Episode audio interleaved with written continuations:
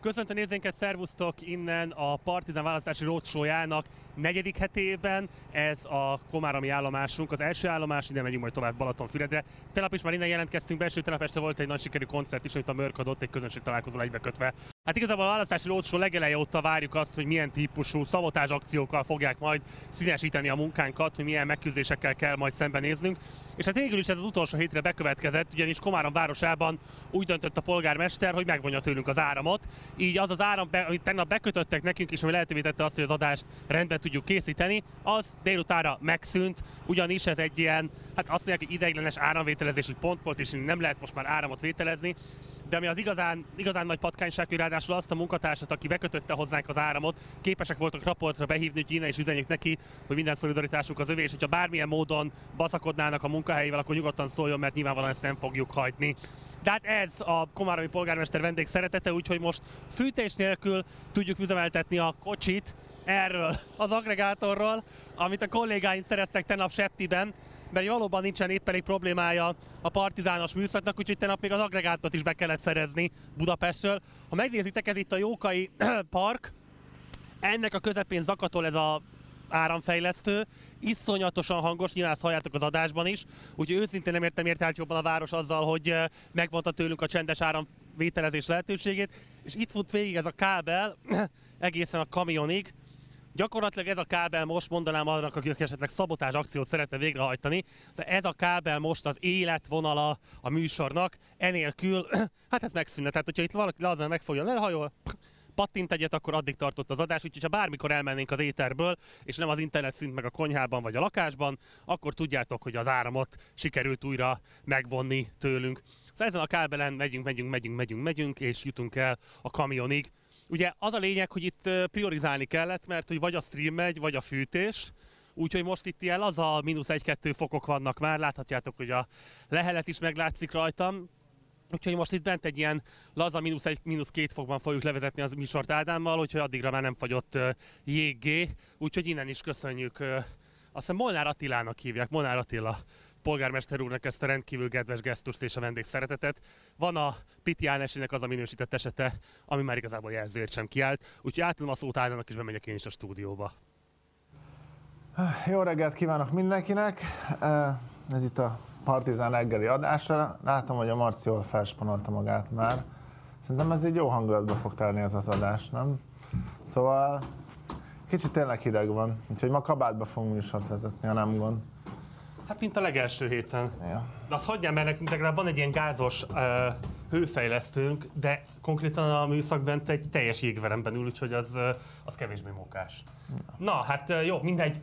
Befejezzük a panaszkodást, már csak... Biztos? Hogy... Még, még nem akarod elmesélni, hogy mitől vagy ilyen szép... Uh, Egy pont azt néztem, hogy szerencsére nem látszik, mert a hideg az így kimosta. Ne, hát itt ellátogattam a helyi fürdőbe, meg gondoltam, hogy úszom egyet. Hát azért elképesztő állapotok vannak, tehát mondanám a polgármester úrnak, hogy én értem, hogy az áramvételezés itt a legfontosabb probléma, de esetleg egy tisztító brigádot egyszer ráküldhetne a medencékre. Esetleg megsarcolhatott volna minket egy nagyobb összegre, hagyhatta volna az áramot, és abból megfinanszírozhatta volna a fürdő medencének az alapos megtisztítását, mert hát tényleg konkrétan nem tudom, hámsérülésem van, hogy megnézett közelebbről, ugye? Igen, de hogy valami pozitív dolgot is mondjuk, nem? Hogy az, mondjuk tegnapi közönség találkozó tök jó volt, a helyiek tök jó, bocs, jó a város az fantasztikus, Igen. tehát iszonyatosan kedvesek ne... a helyiek, elmegyünk egy kávézóba, baromi előzékenyek oda jönnek, kérdeznek, nézik a műsort, és a tegnap este szerintem egyébként az egyik legjobb hangulatú közönség találkozó volt, ezt nem tudhatod, mert csak most voltál, de én mondom, hogy szerintem az egyik legjobb hangulatú volt. Egyébként a mörkösök miatt is szerintem egy Nagyon jók amúgy. Iszonyú jók voltak, ja. nagyon jót csinálták, nagyon jó hangulatot teremtettek, és hát elég sokan eljöttek, és nagyon sokan voltak érdeklődőek a találkozó iránt. Te hogy érezted magad? Én jól éreztem magam. Igen? Ja, igen. Szerintem nagyon jó volt, tényleg a mörk is nagyon jó, keressetek rá. Nagyon, nagyon jó kélőbe. Úgyhogy uh, szerintem jó volt. Meg ilyen családias hangulat volt. Úgyhogy... Legközelebb is részt vennél egy ilyen? Persze, igen. Úgyhogy ha el, el tudtok menni partizán közönség találkozóra, mindenkinek ajánlom. Balatonfüreden lesz még egyébként, úgyhogy ott mindenképpen. Sőt, akkor már mondom most is, egyébként, amit hamarosan meg tudjuk hirdetni, hogy április 3-án, ezt neked is mondom, lesz választási eredményváró műsorunk is, és lesz egy külső helyszín is, ahol lehet majd jönni Budapesten, valószínűleg a Deák környékén. A pontos helyszínt most csak azért nem mondom meg, mert nincsen még rendesen leütve a dolog, de napok kérdése, és akkor meg lesz ez is hirdetve. Tehát ha nincs hol nézned a választás műsorot, akkor gyere el hozzánk a Deák környékére, és akkor ott a többi partizánossal együtt tudod majd követni az eseményeket. Ami még fontos, akkor zárjuk ezt a polgármester bashing blokkot, hogy minden esetre a Bayer Zsolti jóslat, hogy az ellenzékieket a taknyukon és a vérükön lehessen végighúzni. Jelzem, a takony már megvan, a vért meg talán megúsztuk még a pár. Korán reggel ilyen forradalmi hangulat, ezt már szerettem. Na jó, mivel készülünk a mai napon nektek? Nézem gyorsan, mert azért a fölkészülés az volt egy picit problematikusabb volt az áramhiány miatt. A lényeg az, hogy érkezik hozzánk Feledi Botont, ugye itt már ismerhetitek a korábbi adásokból az elmúlt hetekben, többször is jelentkezett nálunk, nagy interjút is adott nekünk, rendkívül izgalmas és nagyon pontos ismeretei vannak arról, hogy pontosan mi is a jelenlegi helyzet az ukrán-orosz háborúval kapcsolatban, hogy őt fogjuk kapcsolni majd Skype-on.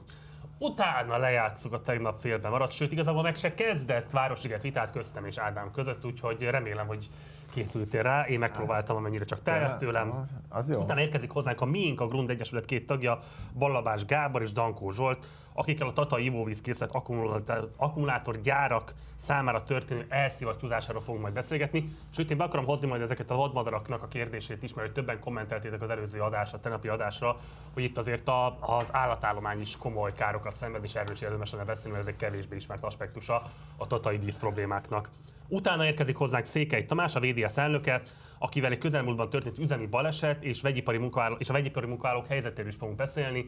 Ahogyha emlékeztek rá, akkor itt több olyan komoly ö, üzemi baleset történt, amelyben ö, hát elég sokan megsérültek, és jelenleg is egyébként ö, ápolásra szorulnak, hogy éppen fölépülőben vannak. Ezekről fogunk beszélgetni Tamással, hogy hogyan lehet ezeknek esetlegesen nagyobb nyilvánosságot adni, illetve mi az általános helyzet a vegyipari munkavállalók körében, mennyire vannak ők kitéve ö, komolyabb veszélyeknek, van-e megfelelő munkavédelem a számukra biztosítva, avagy sem. Legvégül pedig érkezik hozzánk Orosziba vett kollégánk, akivel a Völner ügyről fogunk majd beszélgetni. Őt egyébként az Oligarchia című műsorunkból ismeretitek, annak a vezető szerkesztője. A meghívásunkat. Ugye legutóbb pénteken jelentkeztél be hozzánk, össze tudnád röviden foglalni, mi voltak a legfontosabb fejlemények a legutóbbi találkozásunk óta? Péntek óta is folyamatosan látjuk a különböző béketárgyalási kísérleteket, de egyre inkább komolytalannak tűnik ez. Tehát az látható, hogy eh, igazából mind a két fél ugyanazokat ismétli meg külön-külön, és lényegében előrelépés ebben nem történt, tehát ezek a reményeink eléggé eltűntek azóta. Mariupolban a helyzet az egészen tragikus, tehát eh, ez, ez a humanitárius katasztrófa és a pokol közötti spektrummal lehet valahol leírni, hogy, hogy mi történik. Az utolsó újságíró is elhagyta a város, tehát gyakorlatilag büntetlenül lehet elkövetni mindenféle videókamera és internet kapcsolat nélkül az oroszoknak a legtöbb atrocitást. Úgy tűnik, hogy több mint 16 ezer civilt vittek el az oroszok Ukrajnából, az első állításuk e, és értelmezés az az, hogy fogolycserére készülnek az elhurcolt ukránokkal, ez még a legjobb forgatókönyv. A Csernobil körül nem csak, hogy ég eh, a különböző mm, erdőrészek, hanem úgy tűnik, hogy egy laboratóriumot is elpusztítottak, vagy legalábbis elszállítottak az oroszok. Ez egy egészen különleges laboratóriumocska volt a Csernobili atomerőműben. Úgyhogy ilyen módon is eh, növekszik a teher. Eközben eh, Joe Biden jelezte, hogy lehet, hogy valamilyen módon mégis biológiai fegyverek vagy más egyéb tiltott fegyvereket vetnének be az oroszok, miközben az előrehaladás egyébként rettentő lassan halad, az orosz katonai ellátás azóta sem javult, ezzel párhuzamosan viszont a további civil áldozatok száma meredeken nő. Egy utolsó érdekesség, néhány percre kitették az orosz védelmi minisztérium oldalára a hivatalosabbnál reálisabbnak tűnő számokat, ezek alapján még az orosz oldal is azt állította, eddig a néhány percig, hogy körülbelül 10 ezer halottja és 16 ezer sérültje van a háborúnak. Az ukránok ennél egy picivel magasabbra teszik az orosz veszteségeket, de valahol ez egy reális számnak tűnik, eh, hogy az oroszok valóban három hét alatt ilyen óriási veszteségeket szenvedtek. Visszatérve Mariupolra, hogy mi a stratégiai jelentőség annak a városnak, és hogy milyen következménye lenne, hogyha elbukna ez a város? Ugye a város kapcsán ráadásul egy ultimátumot adtak az oroszok, tehát hétfőig kellene kiüríteniük az ukránoknak, ezt minden ukrán forrás tagadja, hogy feladnák, tehát a, a küzdelem folytatódik, százezer civil még a mai napig a városban. Éppen ma reggel egy orosz eh, hivatalos forrás megerősítette, hogy már az autópályában gondolkoznak, ami a Dombaszi régiót összekötné Krimmel, Mariupolon keresztül. Tehát egyrészt ennek van egy folyosó funkciója a két már eddig is orosz kontroll alatt lévő okupált területen, másrészt egy óriási kikötővárosról beszélgetünk, tehát ilyen szempontból is egy fontos stratégiai pont, úgyhogy az oroszok számára az egész biztos, hogy egyrészt egy katonai célpont, tehát amit meg kell szerezni a két terület összeköthetősége érdekében, Másrészt 2014-ben a Krím elfoglalásakor ez volt az a város, amelyik végül nem volt eh, sikeresen a zöld emberkékkel bevehető, tehát eh, van egyfajta ilyen katonai, putyini eh, bosszú hangulata is ennek az egész büntető műveletnek, amit a helyi civilek ellen vívnak az orosz katonák. És az, hogy ennyi erőt lefoglal az oroszoknak ez a város, ez a, a többi területre milyen hatással van?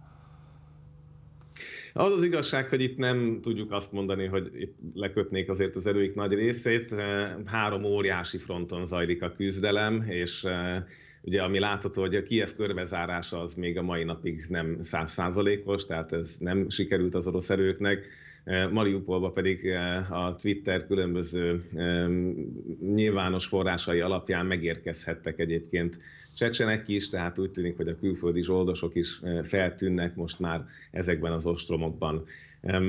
Ugye nyilván annak mindig van jelentőség, hogy egy utánszállítás, egy utánpótlási útvonalon vajon az oroszok már tudnak-e mozogni. Ilyen szempontból van Mariupolnak is, meg Nikolajevnek, meg néhány más városnak is jelentősége, hogy mikor tudják átvenni a kontrollt teljesen, és onnantól kezdve az elfoglalásra kell erőket szállni, de meg kell mondani, hogy ez se lesz feltétlenül sokkal kevesebb az eddigi tapasztalatok alapján.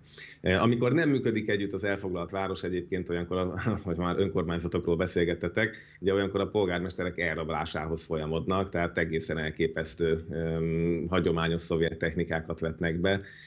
Volt olyan, akiről azt tudjuk, hogy agyonlőtték ételosztás közben, de többeket elraboltak, van, amikor visszaviszik utána, tehát ilyen egészen kaotikus a helyzet, ugye ilyenkor nagyon kevés megerősített hírhez tudunk hozzájutni, de nem egyszerű az elfoglalás. Tehát ezt tudjuk, és ez kijelenthető, hogy nem, tehát ez nem úgy van, hogy bemennek, és akkor mindenki együttműködik, hanem még az orosz etnikai kisebbségű városokban is problémás az orosz hadsereg jelenléte.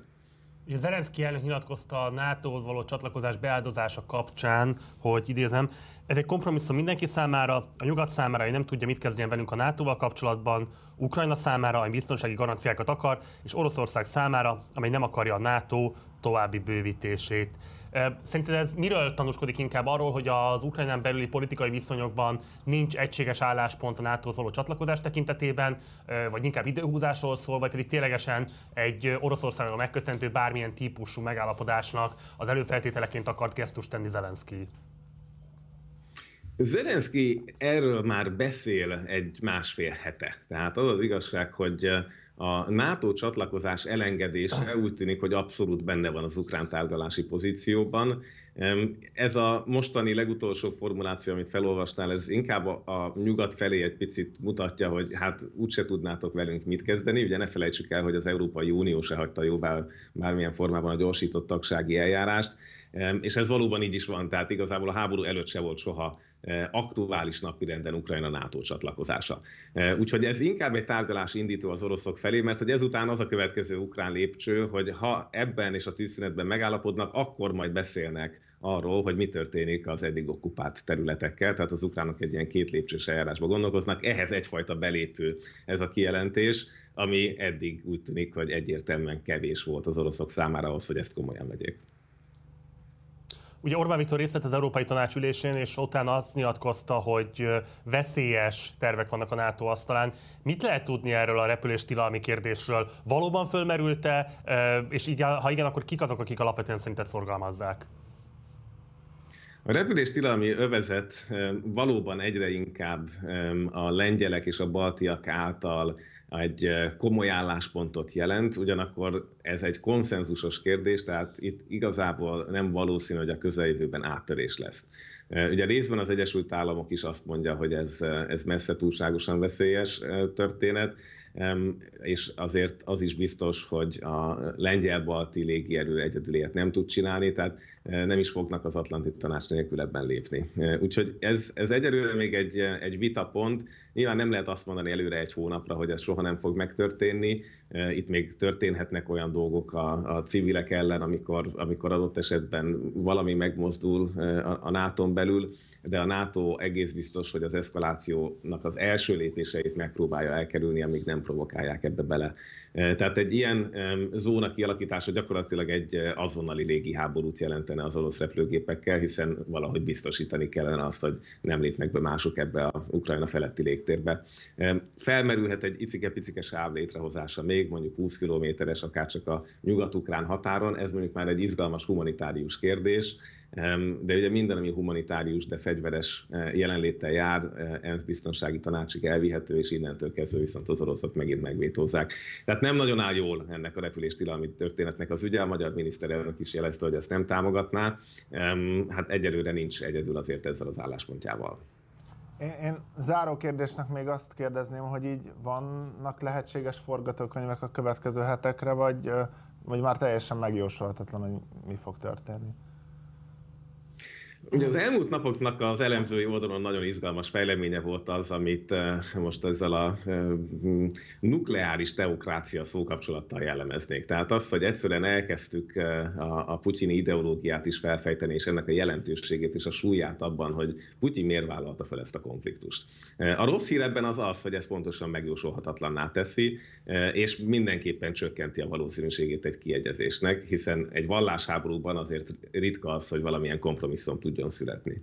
Most innentől kezdve eh, tényleg megint nagyon furcsa vizeken járunk, tehát folytatódhat minden további nélkül az, amit most látunk, hogy, eh, hogy egy civilek elleni büntető akció van, ami tárgyalási pozíciót próbál szerezni, és néhány katonai célpont kiemelt támadása zajlik, ez ugye Odessa, Kiev, eh, Mariupol, nem nagyon látszanak kísérletek arra, hogy komolyan a tárgyalásokban előretörés legyen, bár Zelenszky most éppen Ferenc pápát emlegette, hogy hát a közvetíteni segít, de hát itt lassan már fél Európa közvetített egy-két pillanatra. Úgyhogy a, a helyzet semmiképp sem ígéretes, és éppen tegnap este a CNN-nek adott interjújában a Krem szóvivője Peszkov újra elmondta, hogy a nukleáris háború az bizony eh, benne van a katonai doktrinájában az Orosz Föderációnak, és ez, ha szükséges, akkor továbbra is használják. Úgyhogy nem tudok most olyan jó hírt mondani, hogy, eh, hogy bármilyen forgatókönyvnek nőtt volna a valószínűsége, ami egy korábbi lezárást tenne lehetővé. Feledi Boton, nagyon szépen köszönöm, hogy rendelkezésünkre állt, és köszönöm szépen, hogy mindezt elmondta. A nézőinknek mondanám, hogy egyébként a választási héten, tehát a jövő héten Botondal egy exkluzív nagy interjút is fogunk majd készíteni, úgyhogy várunk majd szeretettel már a budapesti stúdióban. Szervusz Boton, minden jót neked! Köszönjük. Köszönöm szépen, sziasztok! Közben csak mielőtt rátérnék a témára, kérdezték a komment szekcióban, ugyan miért a polgármesteri hivatal lenne felelős azért, mert nincsen áram. Egy pillanatra csak mutassuk meg a totál képben, talán lehet látni, itt mögöttünk van egy ideiglenes jégpálya, itt lehet látni, ez itt az nem a hölgy, hanem a jégpálya. Mert lényeg az, hogy miatt a jégpálya miatt építettek ki egy ideiglenes áramvételi lehetőséget, ami most is működik, mi innen kaptuk az áramot, és az nyilván a polgármester felelőssége, vagy hát lehetősége, hogy hmm. ki és milyen módon vételezhet áramot. Nem, Ö, még a, a témánál is maradhatunk, mert ez a háború, ez... Ezt akartam kérdezni, hogy rád ez hogy hat, vagy mi az, ami a leginkább érdekel ebben téged?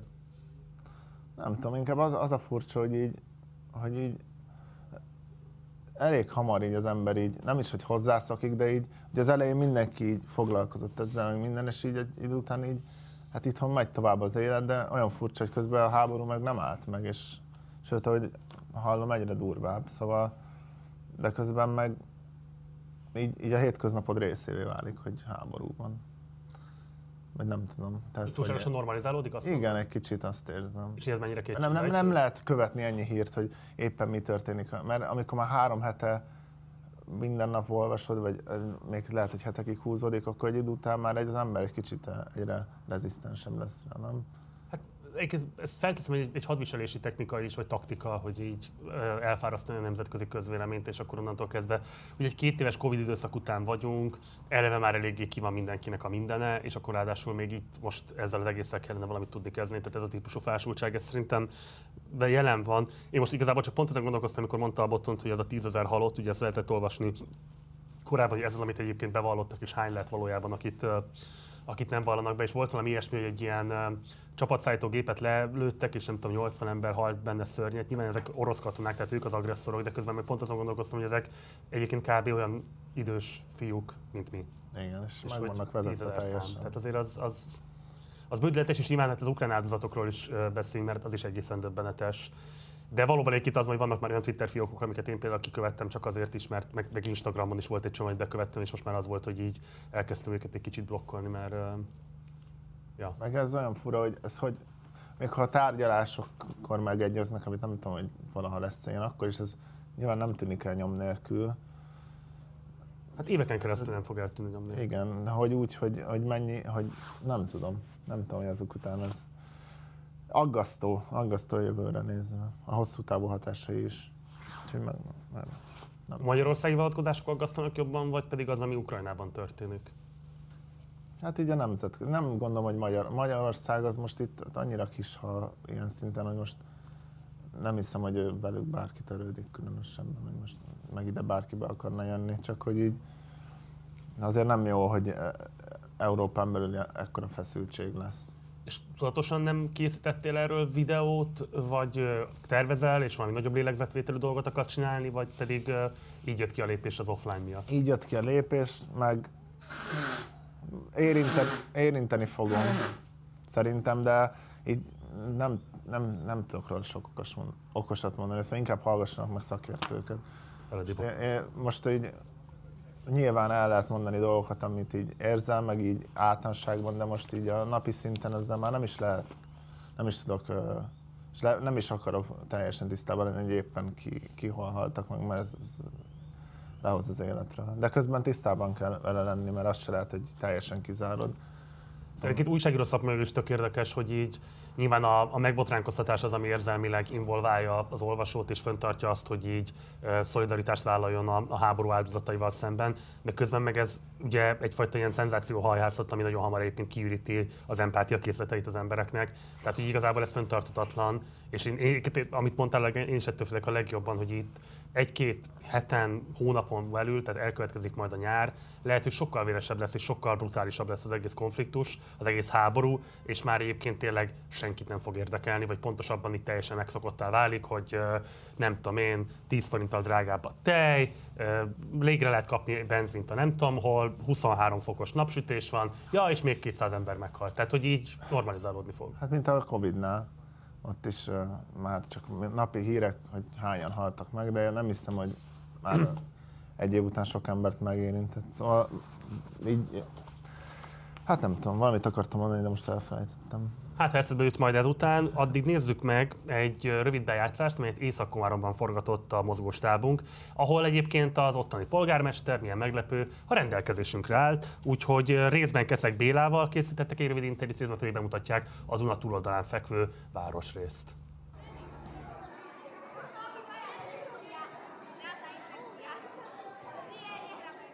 Mi meg tudjuk élni a magyar kultúránkat úgy büszkeséggel és teljes vállalással, hogy tiszteletbe tartjuk a szlovákot is. Nekünk nem kell legyőzni a másikat, van annyira erős a mi magyar identitásunk, hogy ez nem csak úgy működik. És a szlovákoknak is van mit mutatni, más a történelmi hagyomány, mások a gyökerek, de ezt se kell szégyelni, hanem ezzel is szembe kell nézni, és azt megmutatjuk, ami van, és ez nagyon sokszor ki is egészítheti egymást. Erre törekszünk, és próbálunk európai kontextusba helyezni ezt az együttélést.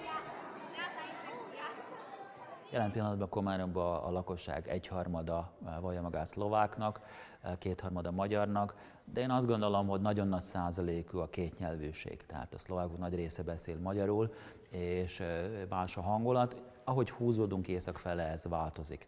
Komáromra, hogy általában és északi oldalra gondolok, jellemző az, hogy ez egy nyitott város három fővárosnak a háromszögébe vagyunk, ugye, de más városok is közel vannak. Én itt nyitott az ajtó ilyen szempontból, de most, ha nyitva van az ajtó, azon könnyen ki is lehet menni, még be is lehet jönni. Ugye régen a kereskedőknek ez jó volt, hiszen három fővárosnak a tengelyébe lenni, az, az, egy, az egy nagyon jó állapot.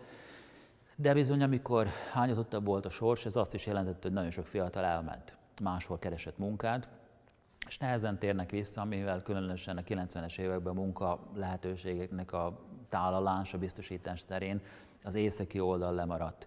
A déli oldal dübörgött, ugye akkor még a Nokia legnagyobb üzeme itt volt, és erre épült, majd összedőlt a Nokia, és akkor megint csak volt egy állapot, és a nagy európai nyitás következtében nagyon sok fiatal elindult máshova, és máshol dolgozik, aztán a, megint csak a gazdasági és a, a politikai viharok következtében azért többen vissza is jöttek, talán azt is látták, hogy Nyugat-Európában sincs kolbászból a kerítés, lehet bizonyos összegeket megspórolni, nyilvánvalóan egy Brexit és sok minden másnak voltak olyan jellegű hatása, itteni munkalehetőségnek a bővülése, az, hogy a minimálbér jelentősen emelkedett a, a mi oldalunkon, és sok minden más befolyásolta ezt a mozgást, de amin dolgozni szeretnénk, hogy egy élhető várost kínálunk munkalehetőségkel. Csak itt tudjuk itt tartani, és különösen azt szeretnénk, hogy aki most megszülető és itt lévő fiatalok itt is tudjanak boldogulni.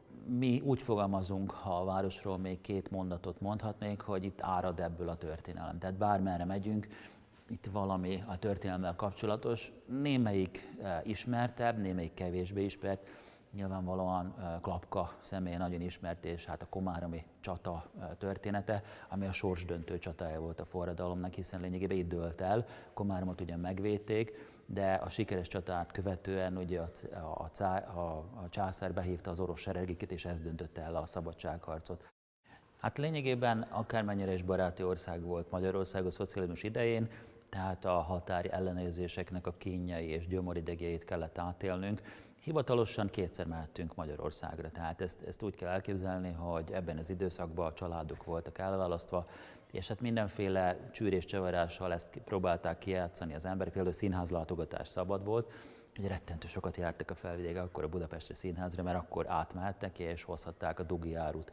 De lényegében ez a, ez a nyitás, a uniós nyitással változott meg, hogy első körben ugye azzal, hogy lényegében a szabad áru áramlás volt az első körben, majd éppen 15 évvel ezelőtt ugye a Schengeni rendszerhez való csatlakozás volt, és egy komáromének nehéz elmesélni azt az érzést, amikor ellenőrzés nélkül átsuhan a határon és fölmegy az Erzsébet hídra, mert ez egy olyan érzés, tehát mindenkinek a hétköznapjait egészen másként befolyásolta, és az elmúlt 15 év pedig arról szólt, hogy, hogy tényleg szervesen összekötődtek.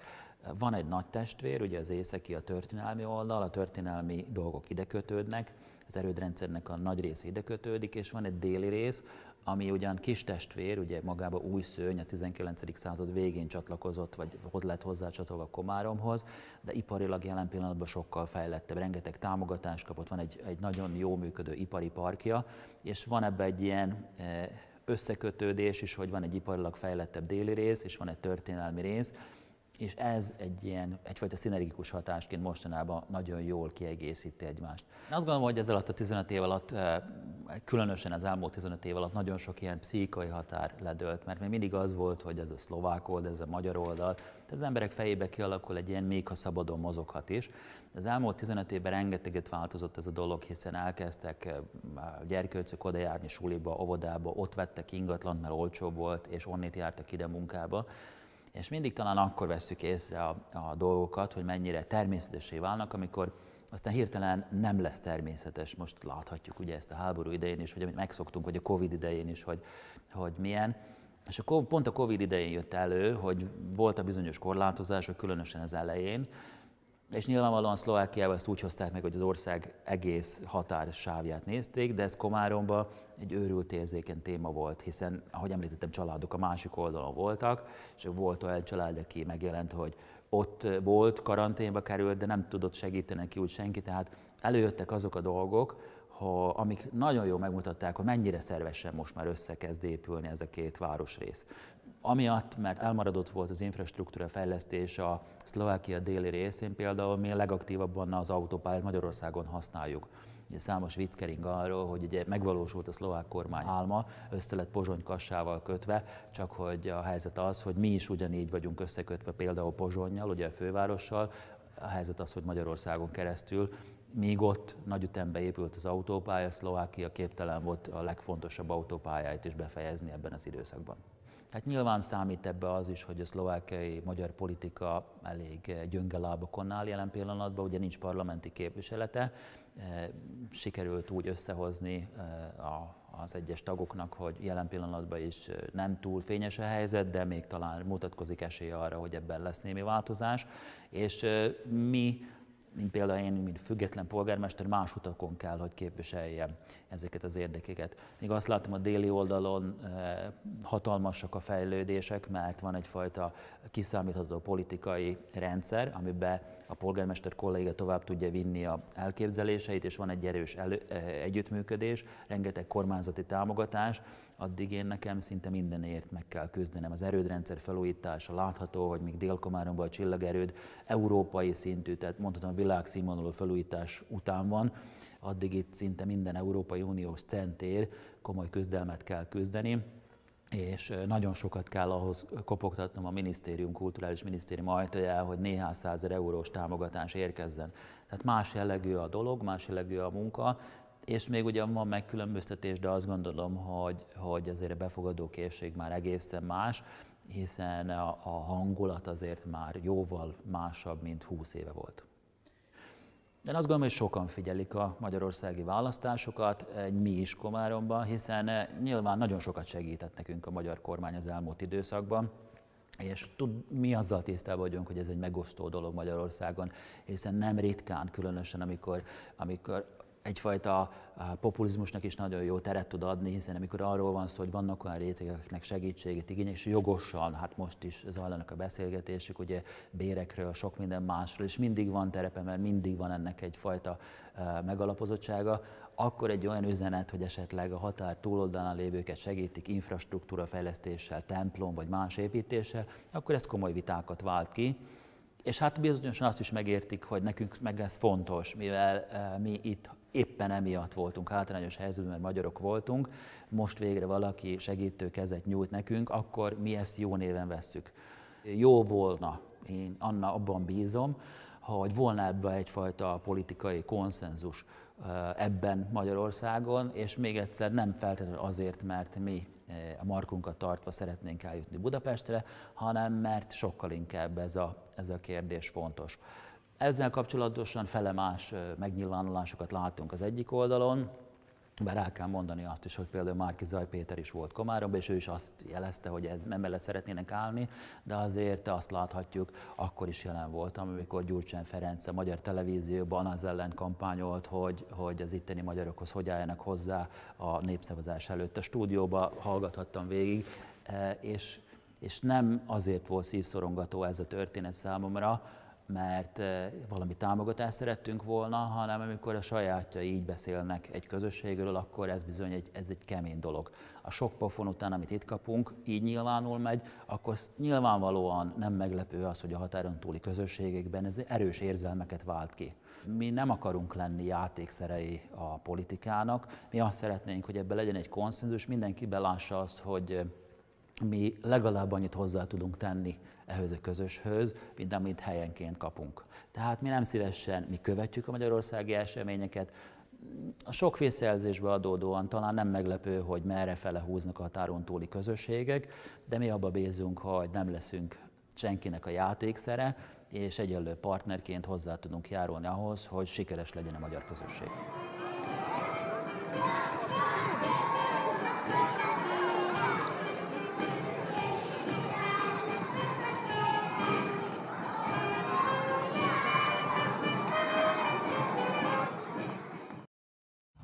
És folytatjuk a stúdióból a karstvíz kérdés kitárgyalásával. Itt ülnek már velünk a MAG, a Miénk, a Grund Egyesület, Városvédő Egyesület tagjai. Itt van velünk Dankó Zsolt és Barabás Balabás Gábor, bocsánat a névtévesztését. Szervusztok, köszöntöm titeket. Szervusztok. Szervusztok. Ugye tegnap is már fölmerült a karstvíz kérdés az előző adásunkban, úgyhogy kérlek, hogy röviden mondjátok el a nézőinknek, hogy igazából mitől annyira különleges ez a vízállomány. Hát ez egy meghatározó itt a térségben, tehát ez egy európai szinten is egy különlegesen e, nagy víztest. Ugye a mai világban eléggé fel, felértékelődött a, a víz, és itt Észak-Dunántúlban egy, egy, észak egy olyan összefüggő karstrendszer alakult ki, amelyik e, meghatározó a térség vízellátásában. És a bányászat az milyen hatással volt a vízkészletre? Ugye a bányászat az, az igazándiból széncsaták idején kezdte el a vízkészletet csapolni, ugye az aktív vízvédelemnek a, az eleme volt az, hogy le kellett csökkenteni a, a víznyomást, és a, ezt tette lehetővé a, szén, a szén, széntelepek lefejtését. Kezdetben ugye a, a karstvízszint által nem veszélyeztetett szeneket fejtették le, de aztán, hogy folyott a szénkészlet, egyre inkább kellett az olyan, olyan telepek lefejtéséhez is biztosítani a, a lehetőséget, amik víz alatt voltak. Ennek a következtében ö, csökkentek az 50-es évek közepétől kezdve a karstvízszintek, amik az egész térségben nagyjából az 1990-es évek legelejéig történt, történt vízszintsüllyedéshez vezettek. Aztán bezárták a bányákat, és 90-től gyakorlatilag 2017-ig egy, egy folyamatos, monoton vízszint emelkedés volt, aminek az eredménye volt a karstforrások visszatérése. Annyiban csatlakoznék, ha megengeditek, hogy itt az 50-es évektől ez a 90-es évek elejé tartó időszakban, ugye itt a szomszédvárosban, Tatán, ez azt eredményezte, hogy lényegében fokozatosan, tengerszint feletti magasság függvényében elapadtak azok a fakadó karstforrások, ugye amíg évszázadokig a városnak a vízhasználatot biztosították, az utolsó 1973-ra. Utána már tovább süllyedt a karstvíz nívó, de az már a felszín alatt azt már forrás ugye nem látta. És most milyen állapotban vannak akkor? Ezt hogy lehetne röviden összefoglalni? Most éppen. Hát egy két év elég tragikus állapot van. Ugye a, a város meghatározó forrása a tükörforrás, amelyik az úgynevezett angol parkban található. Egy igen bővízű 10-15 köbméter pro perces vízhozamú forrás volt. A kezd, egy másfél-két évvel ezelőtt gyakorlatilag megszűnt a pozitivitása, tehát magyarul egy pangóvíz alakult ki a, tó, a tómederben és elértük azt az állapotot most, hogy gyakorlatilag nullára lefogyott a, a forrásnak a hozama, teljesen kiszáradt a meder, tehát ami a kezdetben pangóvízként jelent, jelent meg, az gyakorlatilag most egy teljesen száraz mederként látható.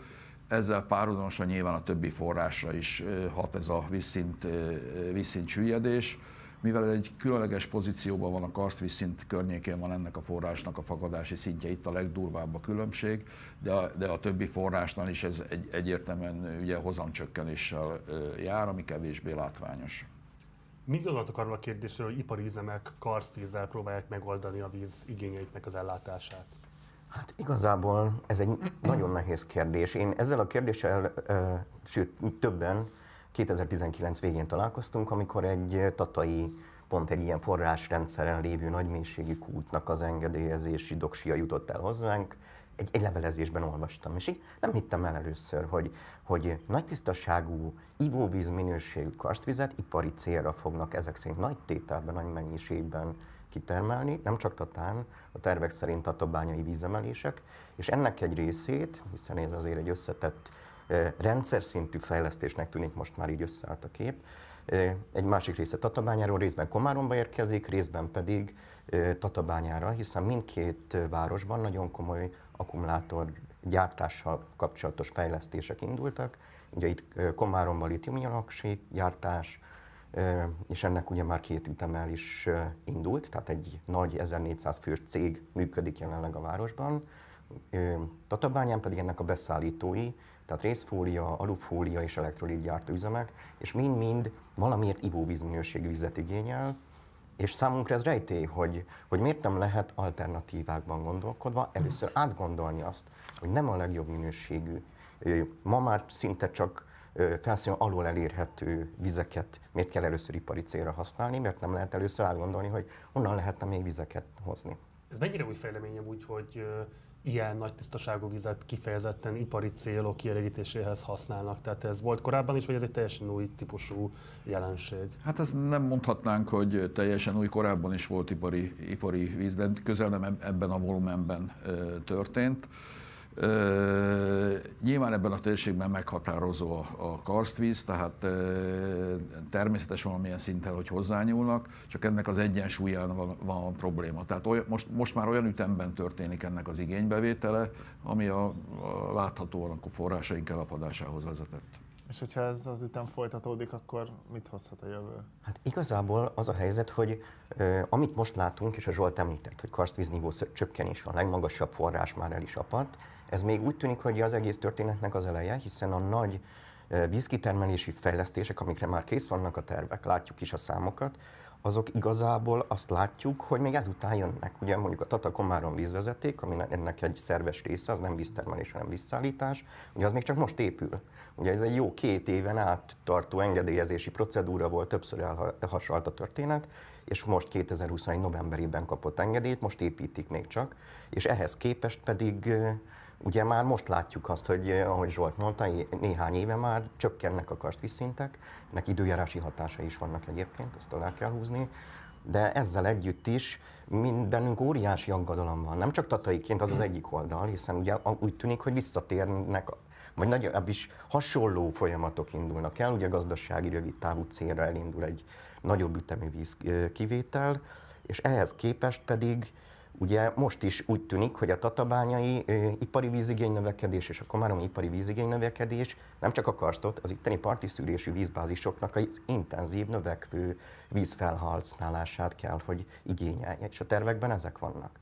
Ö, amit ott az előbb mondtam, bocsánat, ezt még egyszer mondanám, ez fontos, hogy nem látjuk itt az alternativitást, hogy, hogy az oké, okay, hogy itt a helyi víz, sőt, azt is átgondol, a helyi vízbázist, parti szűrési vízbázis kapacitását megnöveljük, ugye ezt háromszorosára bővítették a közelmúltban, de ezzel párhuzamosan itt a térségben azért lettek volna még lehetőségek. Szőnyben volt egy régi ipari vízkivételi mű, ilyen nagyságrendben, tehát 10 ezer köbméter per napos vízkivételre. A közelben vannak távlati, ha már jó vízminőségű víz kell, távlati ivóvízbázisok. Ehhez képest, amit látunk a kormányhatározatokban, a helyi víz kitermelés bővítésén túl győri és tatabánya és tatai beszállításokból állna össze ez a történet. Ez a győriről nem tudom mi a helyzet, mert az egy kormányhatározatban benne volt, de az a vízvezeték végül nem tudom, hogy épül-e, de a Tata Komárom az már épül. Tehát igazából ez egy térségi kérdés is, és hogy hogy került ebbe az érzékeny, tényleg egyébként problémás karstvíz ebbe a történetbe, az számomra rejtély, hiszen ez két eltérő vízgyűjtő terület, két eltérő vízrendszer. De ami közös bennük az a cég, ami működteti ugye itt az ivóvízellátást, egy regionális állami vízművállalat. Fontos elmondani, hogy ha ezek a vízkivételek egyébként hatástanulmányokkal alá vannak támasztva, és ezek a hatástanulmányok így vagy úgy közel nem jelezték azt a hatást, ami most bekövetkezett. Azt kell tudni, hogy a, a mostani vízszintek lényegesen lejjebb vannak, mint az akkora prognosztizált vízszintek, amikor ezek a tatabányai fejlesztések beindulnak. Tehát láthatóan nyilvánvalóan nem, nem, nem lehetnek jók azok a hatástanulmányok, amik, amik egy lényegesen kisebb vízkivétel mellett is alacsonyabb vízszinteket ö, ö, tapasztalunk most, mint ami a hatástanulmányban szerepel. Tehát ez egy ö, olyan nyilvánvaló ö, hiba ö, ö, a hatástanulmányokban, amit, amire építeni a további vízkivételeket nem lehet. Az önkormányzat részéről milyen lépésekre lenne szükség? Melyik önkormányzatra? Bármelyik, tehát itt Tata vagy Komár? Amelyik érintett, igen. Uh-huh. Szerintem mindkettő érintett, mondjam esetleg? Hát van egy megdöbbentő dolog, ugye, hogy még egy tatai ö, ilyen, hogy mondjam, egy, ö, egy ilyen látványberuházáshoz is igen komoly ö, víz, ö, víz kitermelésre kapott engedélyt a, a város, tehát egy kettős szerepben, szerepben van a város. Egyrészt van olyan beruházás, ami, amihez komoly, igen komoly, ugyanilyen nagyságrendű 10.000 köbméter per napos vízkivételre van érvényes létesítési engedélye a városnak. Talán itt most győz a józanész, és talán egy vízvisszaforgatásos technológia talán az, az valósul meg. A másik oldalról meg látjuk azt, hogy valamiféle beadványok készülnek a város részéről, de a város sem egy meghatározó ebből a szempontból. Itt inkább országos vízstratégiákat kéne kidolgozni. Egy, egy városi nagyságrendén úgy gondolom ennek a prioritásának az eldöntésében nem, nem, nem meghatározó tényező. De Tata város önkormányzata érzékeli a problémát? Például veletek bármilyen típusú tárgyalást folytat, az érveitekre figyelnek? Azt kell mondani, hogy nem nagyon. Tehát vannak kapcsolódások, de valahogy, valahogy nem, mm, tehát olyan még nem volt, hogy leültünk volna tárgyalni ezzel kapcsolatban. Mm, eseti megbízások az cégenként előfordulnak, de azt kell mondani, hogy alapvetően, alapvetően mint hogyha ellentétes irányba mennénk. Mondok példát is egyébként. A városnak a településfejlesztési koncepciója most készült el újonnan, és ugye itt a hosszú távú tervezésben jeleztük azt több szinten is, írásban is, meg a fórumokon is, lakossági fórumokon is, hogy ezeket a vízszint csökkenéseket és ezeknek a távlati hatásait egyrészt vizsgálni kéne, másrészt pedig be kéne venni a doksikba, mint potenciális veszélyforrást. Ez részben nagyon nehezen bekerült, tehát ez, ez tényleg emellett szól.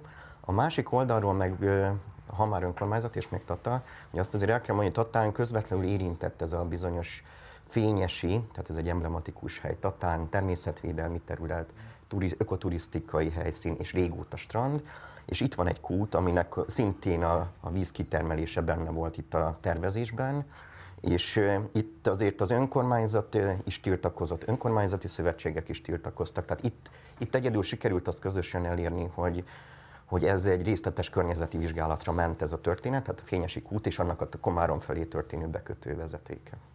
Balabás Gábor, Dankó Zsolt, nagyon szépen köszönöm, hogy itt voltatok. Eléggé hát elszomorító a helyzet, ugye itt elég, hogyha az öreg partján lévő beruházás együttesre gondolunk, ami igazán kiemelt környezetpusztításnak tűnik már most, akkor a karszvizek sincsenek ezek szerint különösebb védettség alatt, és hallottuk azt is egyébként, hogy a vadmadárállományban is komoly károk keletkeznek. Hát reméljük, hogy meghallják az érintettek a felhívásotokat, úgyhogy sok sikert és kitartást kívánok a rendkívül értékes munkátokhoz. Köszönjük, hogy segítettek ennek. Nagyon szépen köszönöm. köszönöm. A, ez, ez ügyben való tiltakozásban. Szavaztok. Köszönjük. Az akkumulátorgyárak kapcsán volt egy helyközi járat adásunk is, a teljes videót megtaláltuk a csatornánkon, most nézzünk meg egy rövid összefoglalót ebből.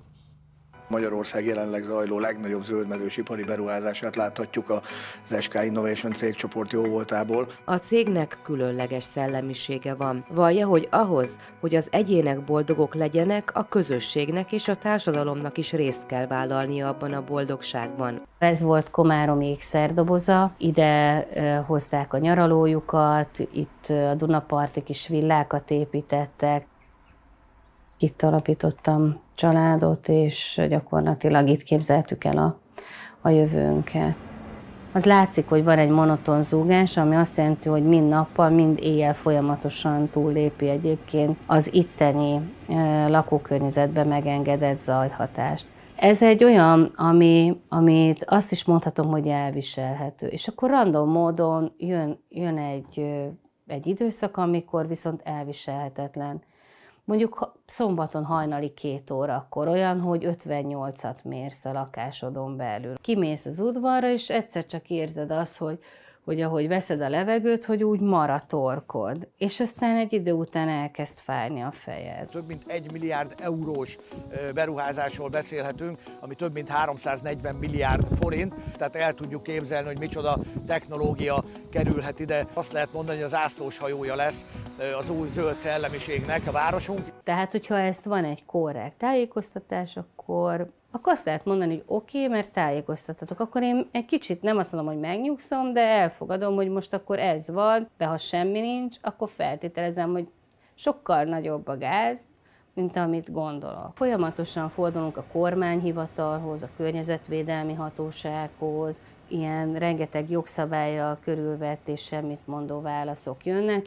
A gyárnak is írtunk egyébként levelet, onnan nem kaptunk visszajelzést tulajdonképpen azt mondták, hogy az ingatlanjaink árai majd az egekbe érnek, és mindenki ide akar majd költözni. Ehhez képest mit tapasztalunk, hogy eladhatatlanná válnak az ingatlanjaink, hát ki akarna ide jönni egyébként. Mi, akik itt élünk, azok közül nagyon sokan szeretnénk elmenni, és nyilván valahol máshol életet kezdeni. Előre tudjuk azt, hogy milyen falakba fogunk ötközni, és az is lehet, hogy egyáltalán nem fogunk elérni eredményt, viszont legalább tettünk valamit.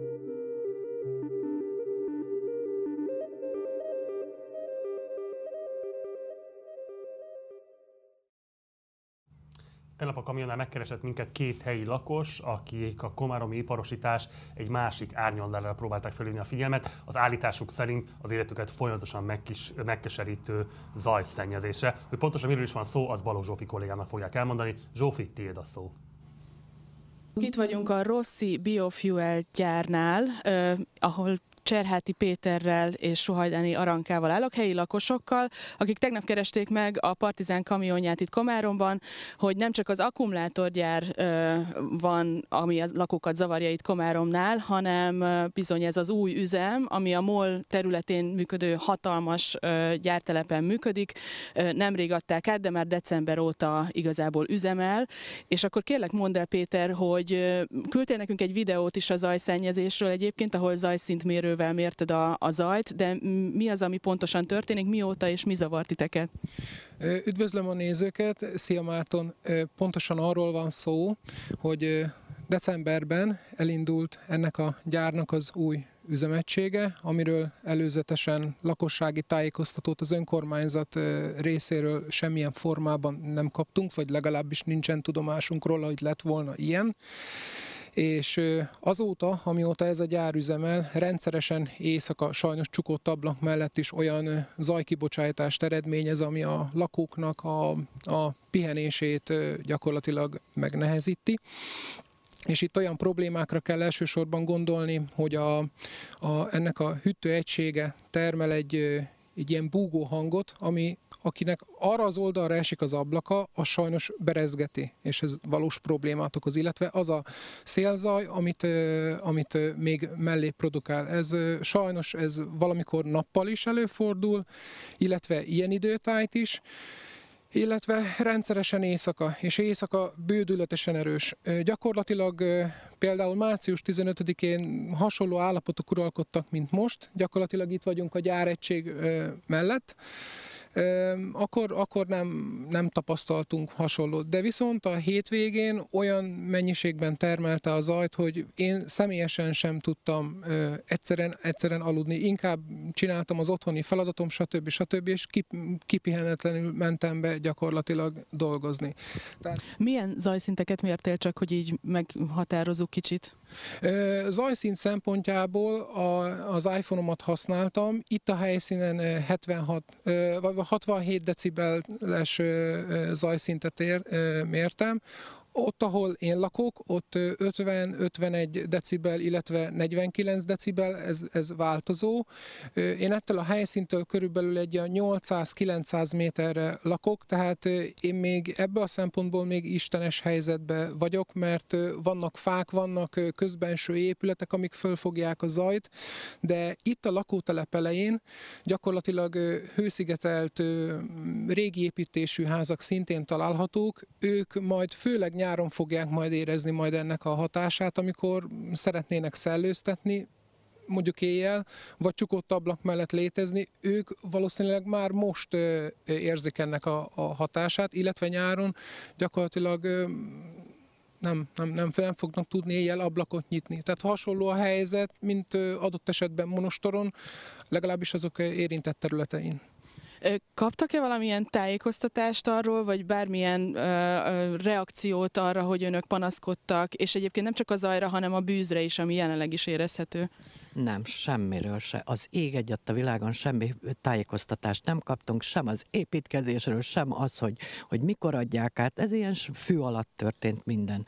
Abszolút. Szeretném hozzátenni ehhez a tájékoztatóhoz, hogy korábban a katasztrófavédelemtől egy egy, egy tájékoztatót valóban kaptunk, de az még az az akkori üzemállapotot tükrözi, ami ebbe az új üzemegység nem, nem, nem tartozik bele, illetve a tevékenységi köre. És ugye azért ezt tudni kell, hogy ez egy felső küszöb, kockázati értékű gyáregység, tehát ilyen szempontból tényleg valóban kíváncsiak lennénk, hogy milyen eljárással, milyen anyagokat dolgoznak fel pontosan, az a lakosságra nézve milyen veszélyforrást jelent, illetve azt, hogy szeretnénk megkérni, hogy a Komárom, önko, Komárom város önkormányzata és képviselőtestülete hozzon olyan intézkedést, amivel ezt a zajmértéket elviselhető mértékre tudjuk csökkenteni. Nagyon szépen köszönöm, hogy elmondtátok ezt ma reggel nekünk és a nézőknek. Köszönöm. A szó a stúdióé. Maradunk továbbra is az akkumulátorgyárak problémájánál, ugyanis az előbb említetteken túlmenően más hírhetőek is megjárták a médiát. Itt konkrétan a dél-koreai SK Battery nevé gyárában történt balesetről és a szektorban foglalkoztatottak különböző munkavédelmi kitettségeiről fogunk beszélgetni. Itt van már velünk Székely Tamás, a VDS, a Vegyipari Dolgozók Szakszervezetének az elnöke. Szervusz, köszöntelek az adásban. Szervusztok, mindenkit köszöntök én is. Röviden kérlek, hogy akkor kezdésként foglald össze, hogy pontosan mi történt januárban a Komáromi akkumulátorgyárban. Az az igazság, hogy ma már sokkal nehezebb összerakni az egész történetet, mint akkor. Egy akkumulátorgyárról beszélünk, ahol különböző adott esetben kémiai reakciók is történhetnek, és ennek során a levegőbe szabadultak olyan anyagok, amelyek a munkavállalók egészségét veszélyezteti, ezért kiürítették a csarnokot, néhány munkavállalót, 14 munkavállalót kórházba szállítottak, majd a vizsgálat után őket hazaengedték. Igazából véve a probléma az, ez két gyár, egy tulajdonos, de két gyár, ahol a munkavállalók nagy része igen magas fluktuációnak köszönhetően rendesen változik, és ennek hatásaként nagyon nehéz egyébként jó szakembereket is találni, és ami a következő probléma, az az egészségre káros anyagoknak a vizsgálata. A két cég közül az egyiknél az utóbbi időben igen magas nikkeltartalmú labor eredményeket látunk a dolgozók különböző labor vizsgálatai során, azt tudni kell, hogy a nikkel az egy elég komoly rákkeltő anyag, és nagyon nehezen tisztul a szervezetből. Ennek érdekében is egyébként a munkáltatóval már elkezdtünk tárgyalni, hogy hogyan lehet ezt kezelni. Én azt látom, hogy sem a, a helyi, sem pedig az államigazgatás ezt nem veszik túl komolyan ezt a kérdéskört. A SZET az, tehát az valódi, amit lehetett olvasni, hogy 14 ember került kórházba? Igen, igen, 14 ember került kórházba a baleset következtében, de őket hazaengedték. Ugye itt a munkáltató azt állítja, hogy minden sajtó érdeklődőt nagy részletességgel tájékoztatott az esetről. Mi ezt nem tapasztaltuk, és azok a sajtóorgánumok is, akik a szakszervezet felé fordultak, azzal kerestek meg minket, hogy úgy tűnik, hogy valami hírzárlat volt abban az időszakban ebben a kérdéskörben. De igazából véve nem is ez a lényeg, hogy most van hírzárlat vagy nincs hírzárlat, hanem az, hogy hogyan kezeli adott esetben az államigazgatás legyen az a kormányhivatal, a katasztrófavédelem és az összes hatóság ezeket a kérdéseket, főleg abból a szempontból, hogy a munkavállalókra milyen hatást gyakorol adott esetben egy-egy munkahelynek a biztonsága.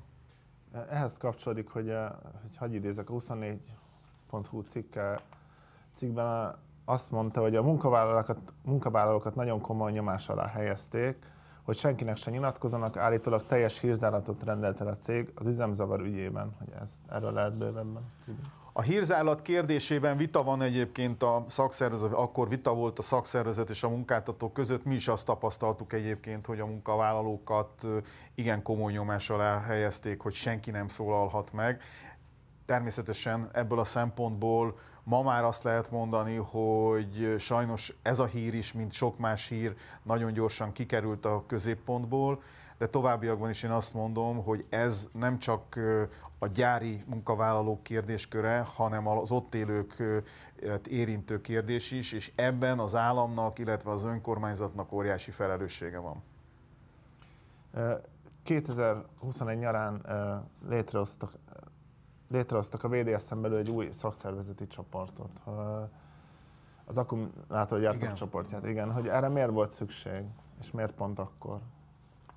Ugye ez a gyár ez az elmúlt időszakban indult el igazából véve, és én nagyon örülök annak, hogy egy új szakszervezetet tudtunk létrehozni ebben a térségben is, ebben a gyárban is. Különösen azért fontos, mert ugyanez a cég Csán, ez Dunajváros mellett nem messze, egy 34 milliárdos támogatással egy 3000 fős üzemet épít, és azt látjuk, hogy ha van párbeszéd a munkáltató és a szakszervezet között, akkor számos olyan kérdést, mint például a munkavédelmi képviselő választást és a munkavédelmi képviselőknek a feladatait, ugyanúgy, ahogy a munkavállalók érdekképviseletét normális körülmények között le lehet szögezni, és számos olyan kérdés, ami adott esetben a munkavállalókat érinti, el tudunk indulni, tárgyalni. Nekünk több, több ö, témakör az, ami ebben a gyárban, illetve ebben ezen a térségen fontos. Egyrészt, hogy egy kiszámítható munkahely legyen, biztonságos munkahely, és ennek köszönhetően legyen kollektív szerződés és tisztességes bér. A munkavállalók, akik ezt a szakszervezetet kezdeményezték, hogy hozzuk létre, ugyanez a céljuk. Itt a kommentációban valaki megjelzi egyébként, hogy az SK Battery az egyik legtrógerebb munkáltató a szektorban. Mit lehet egyébként általánosságban elmondani kifejezetten a munkavállalók körülményéről? Ugye egy ilyen akkumulátorgyárban savakkal dolgoznak, maróhatású, kiemelten egészség- és környezetkárosító anyagokkal dolgoznak a munkavállalók valóban megkapják-e azt az adekvát védelmet a munkáltatótól, ami ahhoz kell, hogy ne tegyék ki magukat nap mint nap a súlyos egészségkárosodás kockázatának? Általánosságban azt lehet mondani, hogy nekünk az a tapasztalatunk, hogy nem mindenhol kapják meg a munkavállalók azt a fajta biztonságot, főleg itt az egészségre utalók, ami elvárható, főleg egy Európai Uniós országban. Ezért is fontos egyébként. Bocsáss meg, tehát valószínűleg vannak európai szabályozása is, van magyar szabályozása is. Ki az, aki nem szerez érvényt ezeknek a szabályozásoknak? Hát egyébként itt a komáromi eset az egészen elképesztő. A nikkel tartalomnak a, a szabályait azt nagyon szigorú szabályok szabályozzák. Magyarországon egyébként 0,051 százalék az, ami a, a, a, például a vizeletben mérhető határérték. Ezzel szemben a kollégák esetében ez háromszoros értéket mutatnak a, a különböző laborvizsgálatok, és azt mondja erre a munkáltató, hogy hát ő ez neki teljesen megfelel, ez a háromszoros, és ez normális. Ezért mondom azt, hogy például itt a hatóságnak már az első ilyen nagy mennyiségű nikkel tartalomnál lépni kellett volna, ellenőrzés. Ez nem azt jelenti, hogy első körben büntetni, hanem meghatározni azokat a feladatokat és elvárásokat és követelményeket egy-egy ilyen cég esetében, ami a működés feltétele. És hogyha ezt a cég teljesíti, akkor nyilvánvalóan a cég működése biztosítható. Ezért mondom azt, hogy itt én azt látom, hogy az államigazgatás részéről is van egyfajta szemhunyás. Nyilván ez köszönhető annak is, mint ahogy más esetekben is a stratégiai partnerségnek. Ne szólj szám, nem fáj fejem, menjen az, aminek mennie kell, ez is valamilyen fajta bevételt teremt, és a politika elmondhatja, hogy munkahelyt teremt ez a kormány. Még azt megkérdezném, hogy mit gondol, hogy miért pont ide, ebbe a térségbe jönnek a távol-keleti elektromos autóiparhoz kapcsolódó cégek? Erre nagyon egyszerű a válasz. Egyrészt Magyarország Európai Uniós tagállam, tehát innentől kezdve, ha itt termelik, vagy itt állítják elő, akár még egy csomagolással is, akkor az már uniós terméknek számít, tehát nem kell vámot fizetni. A magyar állam nagyon sok könnyű munkát ígérő céget támogat, és a beruházásait nagyon nagy mennyiségű pénzzel párnázza ki, hogy ide jöjjön. Ennek köszönhetően számos olyan szabályt lazít, aminek következtében ezek a beruházások Magyarországon történnek. Nagyon fontos leszögezni. Szakszervezetként én is azt mondom, hogy fontos, hogy minél jobb munkahely teremtődjön. De itt elsősorban magas hozzáadott értékű munkahelyekre lenne szerintem szükség, aminek alapja egy normális és, és jövőbe mutató szakképzés. Ezeknek a ö, gyáraknak, és elsősorban az ázsiai beruházásoknak ö, az a fontos, hogy olcsó munkaerővel minél ö, több olyan terméket lehessen előállítani, ami az Unióban már tovább ö, értékesíthető. Kérdés még? Nekem nincs. Akkor Tamás, nagyon szépen köszönjük, hogy elfogadtad a meghívásunkat. Gyere majd máskor is, és sok kitartást kívánunk azokhoz a küzdelmekhez, amelyeket a munkavállalóknak meg kell tenniük azért, hogy biztosítsák az egészséghez való jogukat. Köszönöm szépen a lehetőséget. Köszönjük szépen. És sok sikert. Most pedig forduljunk át az utóbbi évek hát egyik legjobban dokumentált Fideszes botrányámra, amely ráadásul igen magas szintekig is elért. Nyilvánvalóan nem másról gondolok, mint a Völner botrányra. Nézzük meg egy rövid videós összeállítást azokból az oligarchia adásokból, amelyekben ezzel a botrányjal foglalkoztunk. Utána pedig érkezik ide a stúdióba Oroszi Babett kollégánk, akivel az ügy tágabb kontextusáról fogunk beszélgetni. Völner Pál a keresztény államtitkár, és Sadl György a végrehajtó. A végrehajtó. Két látszólag teljesen különálló személy, akik viszont nagyon is együtt mozogtak az elmúlt években. Az ügyészség azzal gyanúsítja a fideszes politikust, hogy 2018 májusa, azaz kinevezése óta kisebb részletekben összesen 83 millió forint kenőpénzt fogadott el Sadl Györgytől. Cserébe összesen 7 végrehajtói pozícióban nevezett ki a kar elnöke által kért embereket, akik aztán 100 milliós nagyságrendben fizettek osztalékot a hasznukból Sadl György Györgynek. Kettejük vagyonáról, üzleti kapcsolatairól eddig alig lehetett tudni valamit. Az oligarchia idei első adásában ezen próbálunk megváltoztatni azzal, hogy bemutatjuk mind Völner Pál és a hozzá köthető személyek, mind pedig Sadl György látható vagyonelemeit. Ismerni nagyon régóta ismerem őt, együtt voltunk kollégisták. 2021. decemberében mondott le pozícióiról, miután a legfőbb ügyészség hivatali vesztegetés gyanúja miatt indítványozta a mentelmi jogának felfüggesztését. A családi háztól néhány utcára található a helyi kikötő, a kikötő kikötő pedig részben nem másé, mint Völner Pál 20 éves fiáé. Péliföld Szentkereszt a szomszédos Bajóthoz tartozik, és ahogy az úr is mondta, van itt egy hatalmas major, a Sápi Major. Létezik egy ugyanilyen nevű cég is, a Sápi Major Kft., ami egy bizonyos Abronics Roberté és egy bizonyos Varga Zsuzsannáé. A Major mellett szintén, ahogy az úr mondta, van egy impozáns villa. Ez viszont nem Völner Pálé, hanem Abronics Roberté, akárcsak a majoros cég. Ez a lakcíme továbbá Varga Zsuzsannának is. És hogy kicsoda Abronics Robert és Varga Zsuzsanna? Abronicsé többek között a Dömper Kft. Ez a cég az, ami tavaly 220 milliárd forintért nyert el közbeszerzést. Varga Zsuzsanna pedig az az üzletasszony, akinek Völner Marcel a milliárdos cégét és a kikötőt köszönheti. De Abronicsék és Völnerék nem csak ebben a társaságban kapcsolódnak, hanem például ebben az irodaházban is. Itt van az irodája a Régió TV Esztergomnak, amit Abronics Robert cége üzemeltet, az iroda pedig, ahol a tévé működik, Völner Marcelé. Ugyanebben az irodaházban van az a helyi Fidesz iroda, ahol elvileg Völner Pált el lehetne érni, de nem csak ő vált köddé, hanem partnere, Sadl György is. Először a Blick írta meg november közepén, hogy a repülőtérről vitték el a rendőrök bilincsben a Magyar Bírósági Végrehajtói Kar egyik magas beosztású vezetőjét és feleségét. Alapinformációi szerint a férfit le is tartóztatták, a szintén végrehajtóként dolgozó felesége ellen pedig bűnügyi felügyeletet rendeltek el. Egy kikötő, egy értékes cég, ingatlanok Esztergomban, valamint egy gazdag üzleti partner. Ez tehát a Völner család mérlege. Ingatlanok Pestem, egy irodaház Budán, egy Érden, valamint több mint egy milliárd forint osztalék.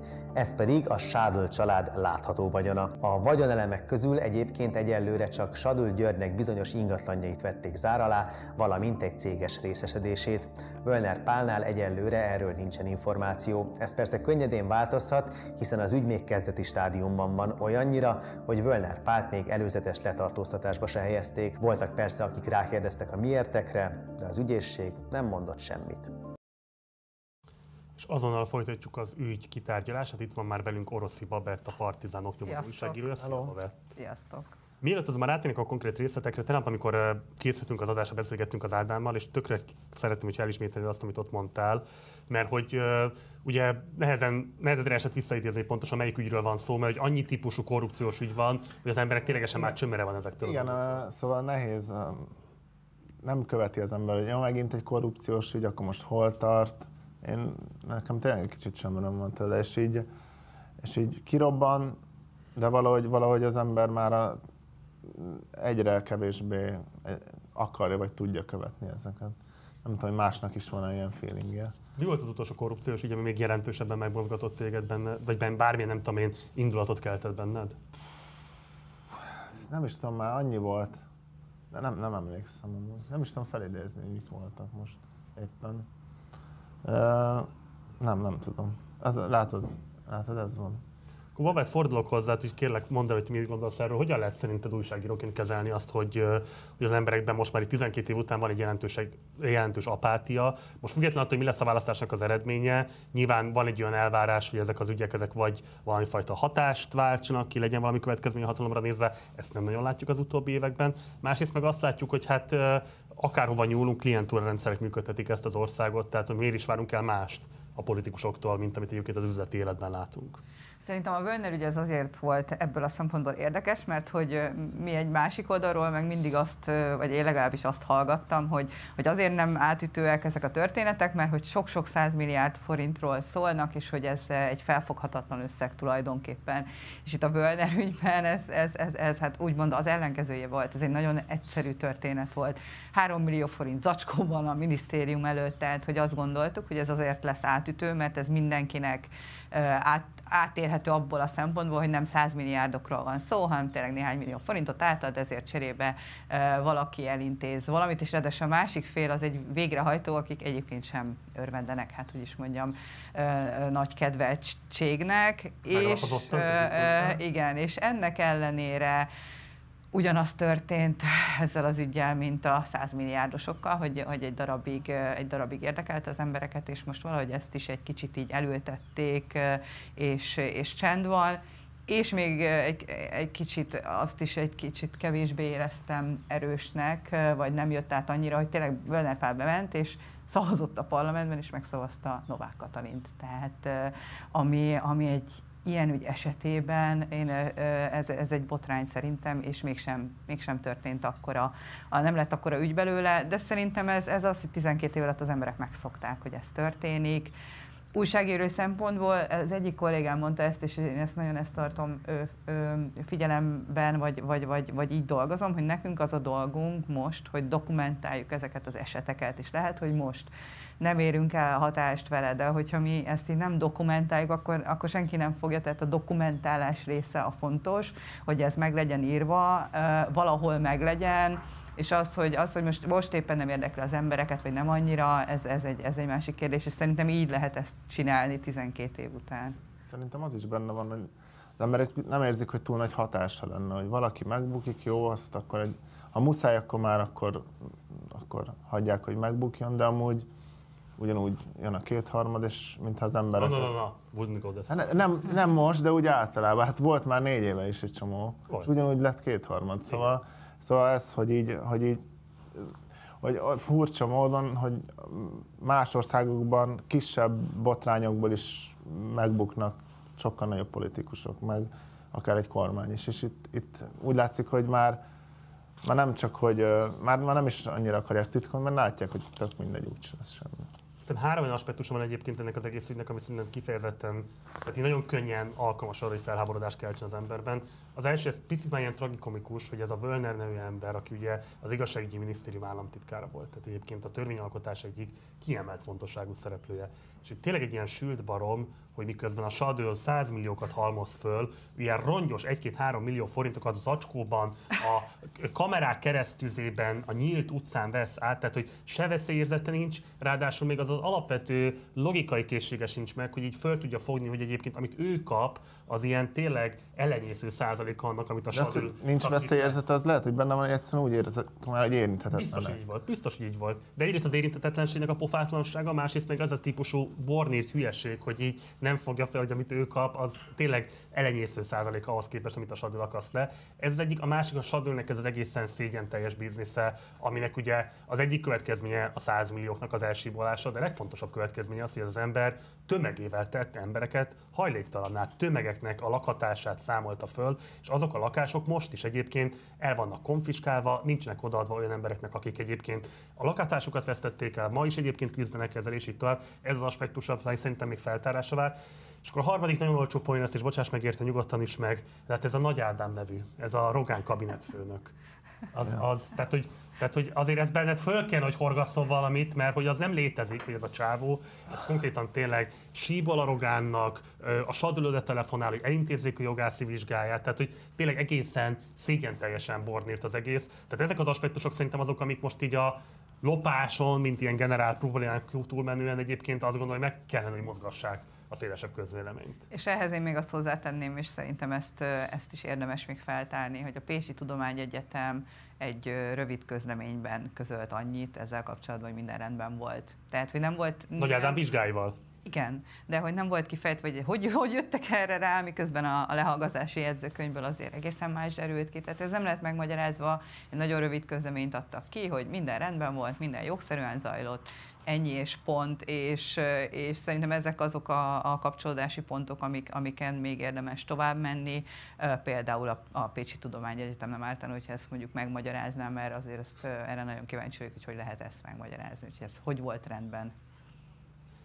De bocsánat, kicsit nagyon leragadtunk, de ez engem tényleg érdekel, mert szerintem, amit az Ádám piszkál, abban van valami izgalmas kérdés, és ezt szerintem újságíró szakmai is kezelni kell, és nyilván majd a választás eredménye az, az ilyen szempontból is izgalmas konzekvenciákat hozhat számunkra. Tehát, hogy arról tényleg arról van szó, hogy ezt az országot mindig is a klientúra küzdelmek mozgatták, bármelyik szinterére is megyünk, és egyébként ez egy ilyen félperifériás országban így van, nem csak Magyarországon, Szerbiában és így tovább, tehát egyszerűen ahol ilyen kevés ö, működőtőke van, ahol ilyen ö, alacsony pontján vagyunk a termelési értékláncnak, ott be kell látni, hogy egyszerűen nincsenek meg azok a helyzetek, amik mondjuk nem tudom, hogy Németországban, ahol van pénz ahhoz, hogy jogszerűen tisztán működtessék a társadalmi érintkezéseket. Tehát hogy egyszerűen az van, hogy itt ezek a klientúra küzdelmek azok, amelyek jutottak nekünk, és ilyen szempontból ebből nem, hogy ettől nem különbözik a Völner hanem tipikusan megfeleltethető annak, ami zajlik a hétköznapokban,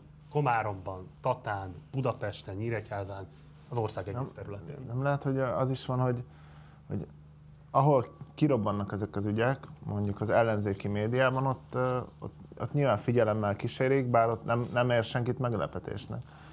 És akkor viszont viszont a kormány közeli médiákról nem szeretnek beszámolni, akik meg azt fogyasztják, azok nem is nagyon hallanak róla. Szóval így, így megy párhuzamosan a kettő, hogy az egyik hogy nem, nehéz így csak kirobbanni egy ügynek, hogy mindenki erről beszéljen, mert már annyira párhuzamosan fogyasztanak De szerintem tudják a fideszesek, én nem találkoztam meg olyan Fidesz szavazó, aki ne tudta volna ezeket a korrupciós botrányokat, csak egyszerűen beárazzák, azt mondják, hogy mi, tehát amit én, amit én próbáltam most itt egy kicsit ilyen makogósan elővezetni, hogy, hogy, hogy mit csodálkozunk, ez nem, ez a norma. Tehát, hogy Magyarországon ez a volt a norma, erről szólnak a mixált regények, erről szól egy csomó minden, és egyébként, ha lenne kormányváltás, az ő megfogalmazásuk szerint akkor is ez lenne. Erről mit gondolsz, Babett? Igen, hát az, az, az látszik, hogy általában az a válasz, hogy jó, az előző, az előző kormány is lopott, meg, meg a Werner ügynél azért az nagyon tipikus volt, hogyha az ember tényleg elolvasta a 444 nagyon jó cikkeit a lehallgatási jegyzőkönyvről, hogy azért itthon általában így működnek a dolgok, szóval hogy ezt, ezt mondjuk kellene elvitatni, hogy, hogy, hogy nagyon sok olyan esetről hallottunk mi is, meg, meg a környezetünkben is biztos történt olyan, hogy valaki oda telefonált valahova, és elintézte az XY elintézte ezt és ezt is.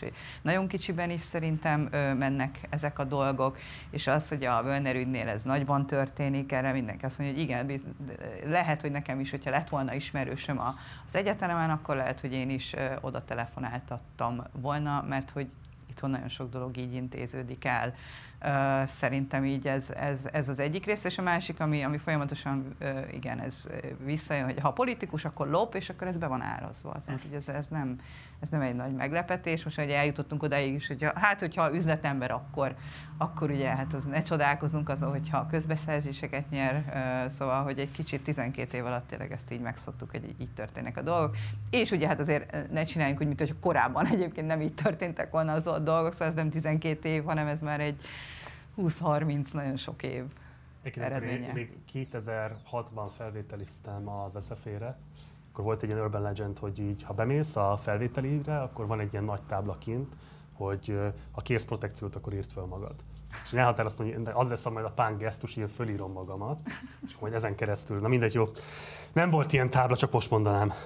Van-e bármilyen kérdésed a Babethez? Hát még az, hogy lehet, hogy ez is, hogy a egy furcsa, hogy még ezek után is a Fidesz mennyire nem távolodik el, amit mondta, hogy bement, szavazott, hogy ez, hogy ez hogyan kéne értékelni, hogy ez egy Azért látszik, hogy, hogy, hogy vannak akiket, akiket, a, akiket, akiket csak a végén engednek el.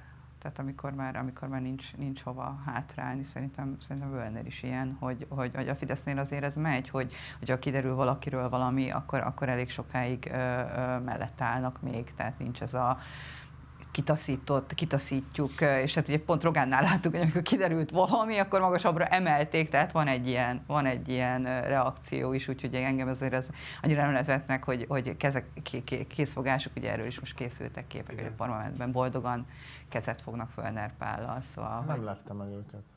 Nagyjából kellett volna akkor köztársasági elnököt faragni, az egy adekvát lépés lett volna. Mit lehet tudni most, hogy jogi szempontból hol az ügy? Azt lehet tudni, hogy a Sadül György az ugye előzetesben ült, talán még mindig, Völner Pál pedig szabadon garázdálkodik, bár az államtitkári pozícióra lemondott, de továbbra is országgyűlési képviselő. Az ügy egésze hol tart most? Én ugye most kevesebbet olvastam erről, de, de, de, de azért szembe jönne, hogyha, hogyha történt volna bármi érdemi, szerintem az ügy elaltatása zajlik most, ami, ami, ami, aminek ez is a része, hogy nem nagyon jönnek ki most új információk. Hát Völner pár szabadlábon megszavazta a köztársasági elnököt, jogilag itt tartunk szerintem, most ez a legfontosabb része. Beszéljünk egy kicsit az Abronics Robertről, mert egy kevéssé ismert figurája a történetnek, miközben ugye amennyire lehet értesülni, gyakorlatilag egy ilyen helyi Mészáros Lőrincként fungált a Völner pár mellett. Pontosan mi volt az ő gazdasági politikai jelentősége, jelenleg mit lehet tudni az ő státuszáról, és pontosan milyen tudásunk van a lehallgatási jegyzőkönyvek alapján az ő mahinátori tevékenységéről. Igen, a heti válasz volt az első, ami feltárta ezt a kapcsolatot egy, egy megint csak egy ilyen nagyon, nagyon jó és nagyon alapos cikkben, és ami nekem nagyon érdekes volt, ugye leírták, hogy Abronis Robert és Völner pár üzleti kapcsolatait nagyon sok segítséget nyújtott ez a vállalkozó Völner Pál fiának, illetve az ehhez a vállalkozóhoz köthető személyek. És ami ilyen nagyon érdekes volt, nekem ez tök új volt, én erről nem tudtam. Valószínű, hogy mert, mert, mert, mert Abron is Robert még nem az a kategória, ami, amikkel ugye általában szoktunk foglalkozni. És akkor lementünk helyben, helyben, nem tudom, rá egy hétre, és nagyon érdekes volt, hogy helyiek meg úgy beszéltek erről a kapcsolatról, mint, mint, mint hogyha ez már ilyen tizenévet tudott dolog volt, úgyhogy nekem leginkább ez volt a leg, legérdekesebb tapasztalat, hogy, hogy tökre érdemes lenne sokkal-sokkal jobban, sokkal többet lejárni ezekre a helyekre, ahol ilyen dolog felmerül, mert simán lehet, hogy, hogy ami nekünk teljesen új, az viszont ott, ott ilyen teljesen természetes dolog, hogy hát igen, az Abron is, meg a Völner, azok már ezer éve nagyon jóban vannak, ilyen-olyan üzleteik vannak, és, és, hogy, és hogy ez a klasszikus kapcsolata a politikus és a vállalkozó között, és amit a heti választ feltárt, az pedig az, hogy ez a kapcsolat, ez, ez, ez nagyon gyakran fordult át abba, hogy Abronis Robert hát segítkezett abban, hogy Völner párfia sikeres üzletember legyen. Még azt kérdezném, hogy a Völner befolyása az mennyire terjed ki így a régión kívülre is? Hát ezt nem tudom megmondani igazából, ott, ott helyben eléggé beágyazott, viszont ott, ott akikkel beszélgetünk, beszélgetünk, ők azt mondták, hogy, hogy azért egyrészt őket nem lepte meg, hogy kiderültek ezek a dolgok, másrészt, hogy már, már elég sok mindenkit zavart ott helyben, hogy ez, a, ez a, az a terjeszkedés, ami, amit, amit ők csinálnak az Abonicsal ketten, tehát hogy látták a felépülő majort, amit ugye láttunk, látták a, a felépülő villákat és hasonlókat, tehát hogy ez most már elég sokaknak csípte ott a szemét. Az egy másik kérdés, hogy, hogy, hogy ennek ellenére a, a végrehajtós botrány kapcsán derült ez ki. A záró kérdés, Babett, másfél hét van hátra a választásokig. Mivel készül az oligarchia stábja, mivel számolhatnak a nézők? Igen, most egy, szerintem egy nagyon érdekes anyagot fogunk csinálni a, a, a propagandáról.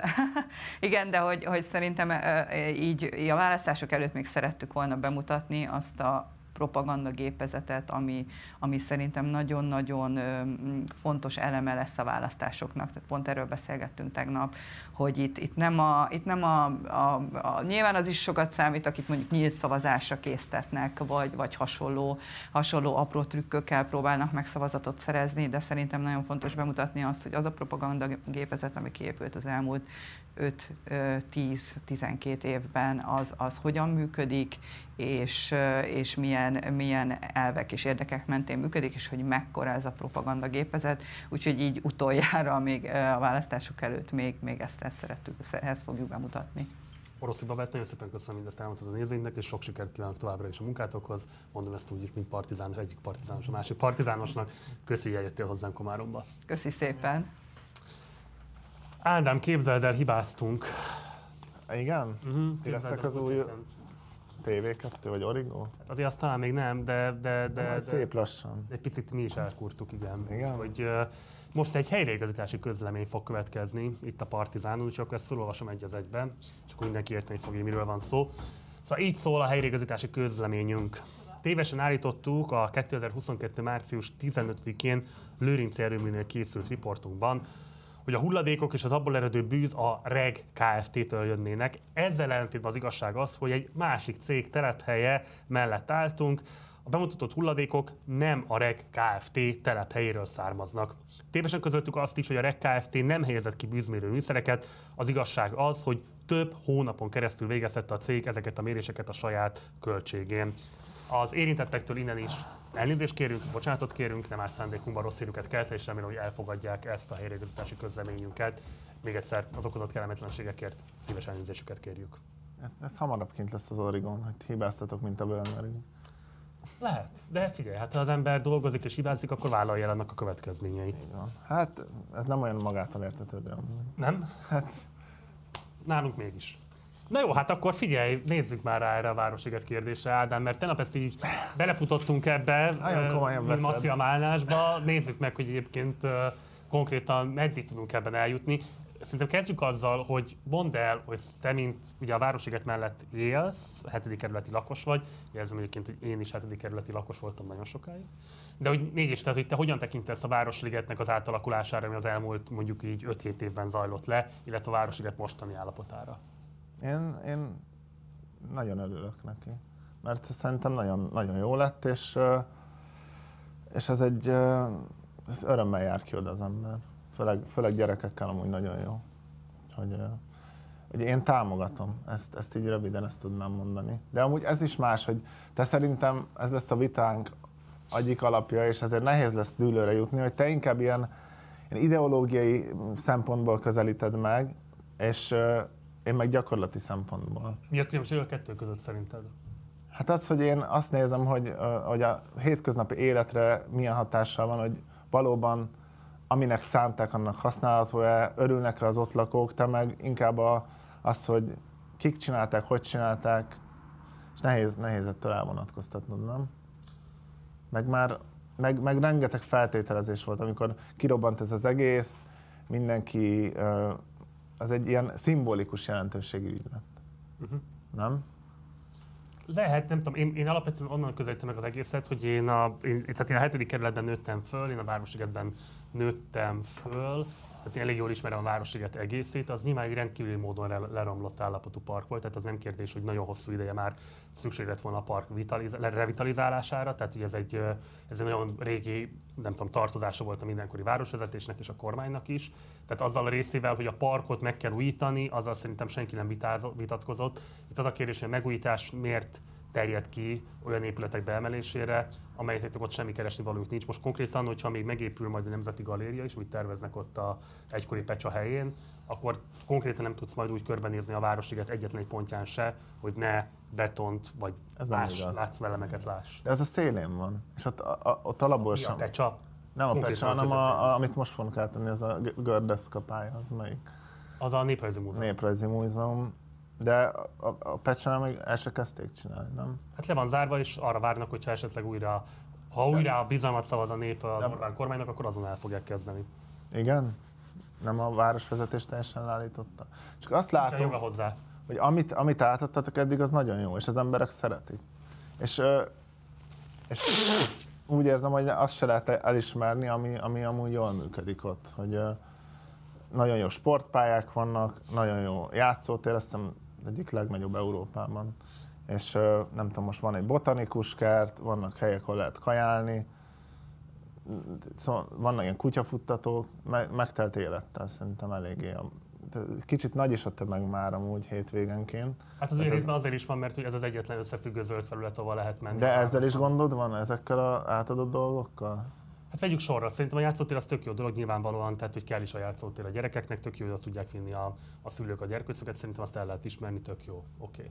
Okay. Az, hogy egyébként a zeneházára ott azon a területen szükség lett volna egy ilyen funkcióval, ezt, ezt, én, ezt én vitatom, meg ráadásul szerintem itt azért fölmerülnek építészeti problémák. A zeneháza körül is park van. Most pont az, a, az a, amennyit a zeneháza elfoglal, az nem egy ilyen, ilyen százalékban nem egy nagy része a Városligetnek, viszont nem, nem, nem jó feeling, hogy nem minden uh, ilyen kulturális létesítmény a belvárosban van, hanem van, amelyikhez rendes parkoló van, mert ott ugye például adtak zöld területet azzal, hogy a, levitték a föld alá a parkolást, és most a teteje az zöld terület valamennyire. Az, az előtt ott fönt parkoltak az autók, szóval az már szebb. Szóval, hogy most elmész egy kulturális dologra, rendesen le tudsz parkolni, egy parkban mész át, szóval nem mindenhez a belvárosba kell menni, hanem van pár kulturális létesítmény egy parkban, aminek amúgy százalékban nem sok részét foglalják el ezek az épületek, sőt ott régen is valami épület volt. Hát ott volt ugye az expo épületek, igen, tehát hogy az egy ideiglenes 70-es években beépített eh, épület együttes volt, a simán lehetett volna bontani. Ugye itt a probléma az, hogy például talajszondákat helyeztek el végig a pecs előtti nagy rét alatt, tehát azokból geotermikus energiával fűtik az épületeket, és ezért ez, eh, ez nem látszik, ugye, mert az föld alatt helyezkedik el, de az egy sokkal jelentősebb beruházás, mint amit így a földfelszín fölött lehet látni. A másik pedig az, hogy szerintem a Városiget ugyanígy a belváros része, tehát ezzel nem lett diversifikáltabb a kulturális tér Budapesten, és szerintem különösen nagy probléma az, hogy Szóval, hogy mondjam, az elmúlt tíz év alapvetően arról szólt, hogy presztis beruházásokkal próbálták a kulturális életet erősíteni, és van egyébként, ami tök jó és fontos. És lehetne a zeneháza is ilyen, csak az a probléma alapvetően, hogy az élő kultúrát azt olyan művészegyüttesek, alkotócsoportok csinálják, akiknek viszont a finanszírozásába töredékesen megy bele, mint amennyi az épületekbe. És ez a probléma, hogy az a kérdés, hogy rendben van, van egy ilyen épület, most már van, használjuk. Ki fogod zenélni? hogy kiknek fog majd zenélni, tud-e oda majd bemenni az is a megnyitó után, aki nem biztos, hogy képes kifizetni a jegyárat. Valóban például szükségesen még egy újabb koncertterem azután, hogy ott van a BMC, a Kortár zene számára, ott van a Régi Zeneakadémia, Ez ott, nem van csak koncertterem, az ott van a MIPA, tehát hogy Magyarországon és Budapesten számos olyan koncerthelyszín van, ami alkalmas ezekre a funkciókra, ez új funkciót ebbe a városban nem hozott be. Jó, a zen, nem tudom, de az inkább egy kiállítás is a zeneházon. Hát van egy alsó részben vett, tehát az, al, az al, alul van egy zenetörténetének mondott kiállítás, és fölül pedig van egy koncertterem. Nem, egy nagy kiállítás van, és van alul, alul is van, felül is van, kettő kiállítás van most. Meg gondolom azok változnak. De így uh, szerintem uh, én azt, azt, azt hittem, hogy amúgy a többi dologgal is gond van. Én szerintem még lehetne másik végébe is egy játszóteret, meg ilyen sport részesítményeket.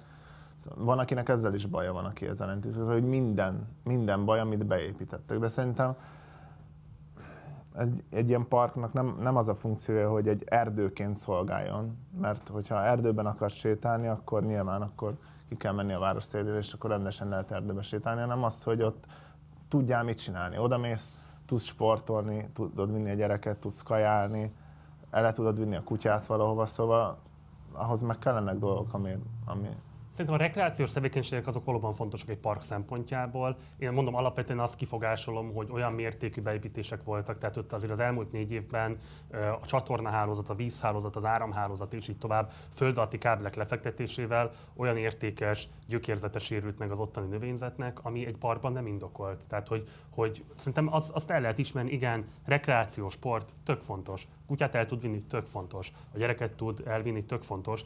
De az az infrastruktúra együttes, ami oda beépítésre került. Tehát most például ott van az Olof ház. Hát ez egy kiváló kortás művészeti kiállító tér volt, 2014 előtt a Liget Galéria volt ott. Most meg jelenleg egy ilyen tök pos, izé, étterem, ahova így jó érzésű ember nem megy be, egyrészt azért, mert megfizethetetlen, másrészt meg tényleg az van, hogy így nem az a tér, amire így vágynál egy park közepén. Tehát teljesen inadekvát, és van benne egy ilyen mini történeti kiállítás, de hát az egy tök fontos, zugló kerületrész számára egy kulturális intézmény volt, most meg mondom, alapvetően egy ilyen luxi fogyasztási szintér, ahol nem tudom én 1900 forintot kérnek egy... Szóval szerintem sincs jól kiosztva. Mondjuk én a Dürert jobban sajnálom, bár az nem Halálosan sajnálom a De az nem, nem kapcsolható teljesen ligethez.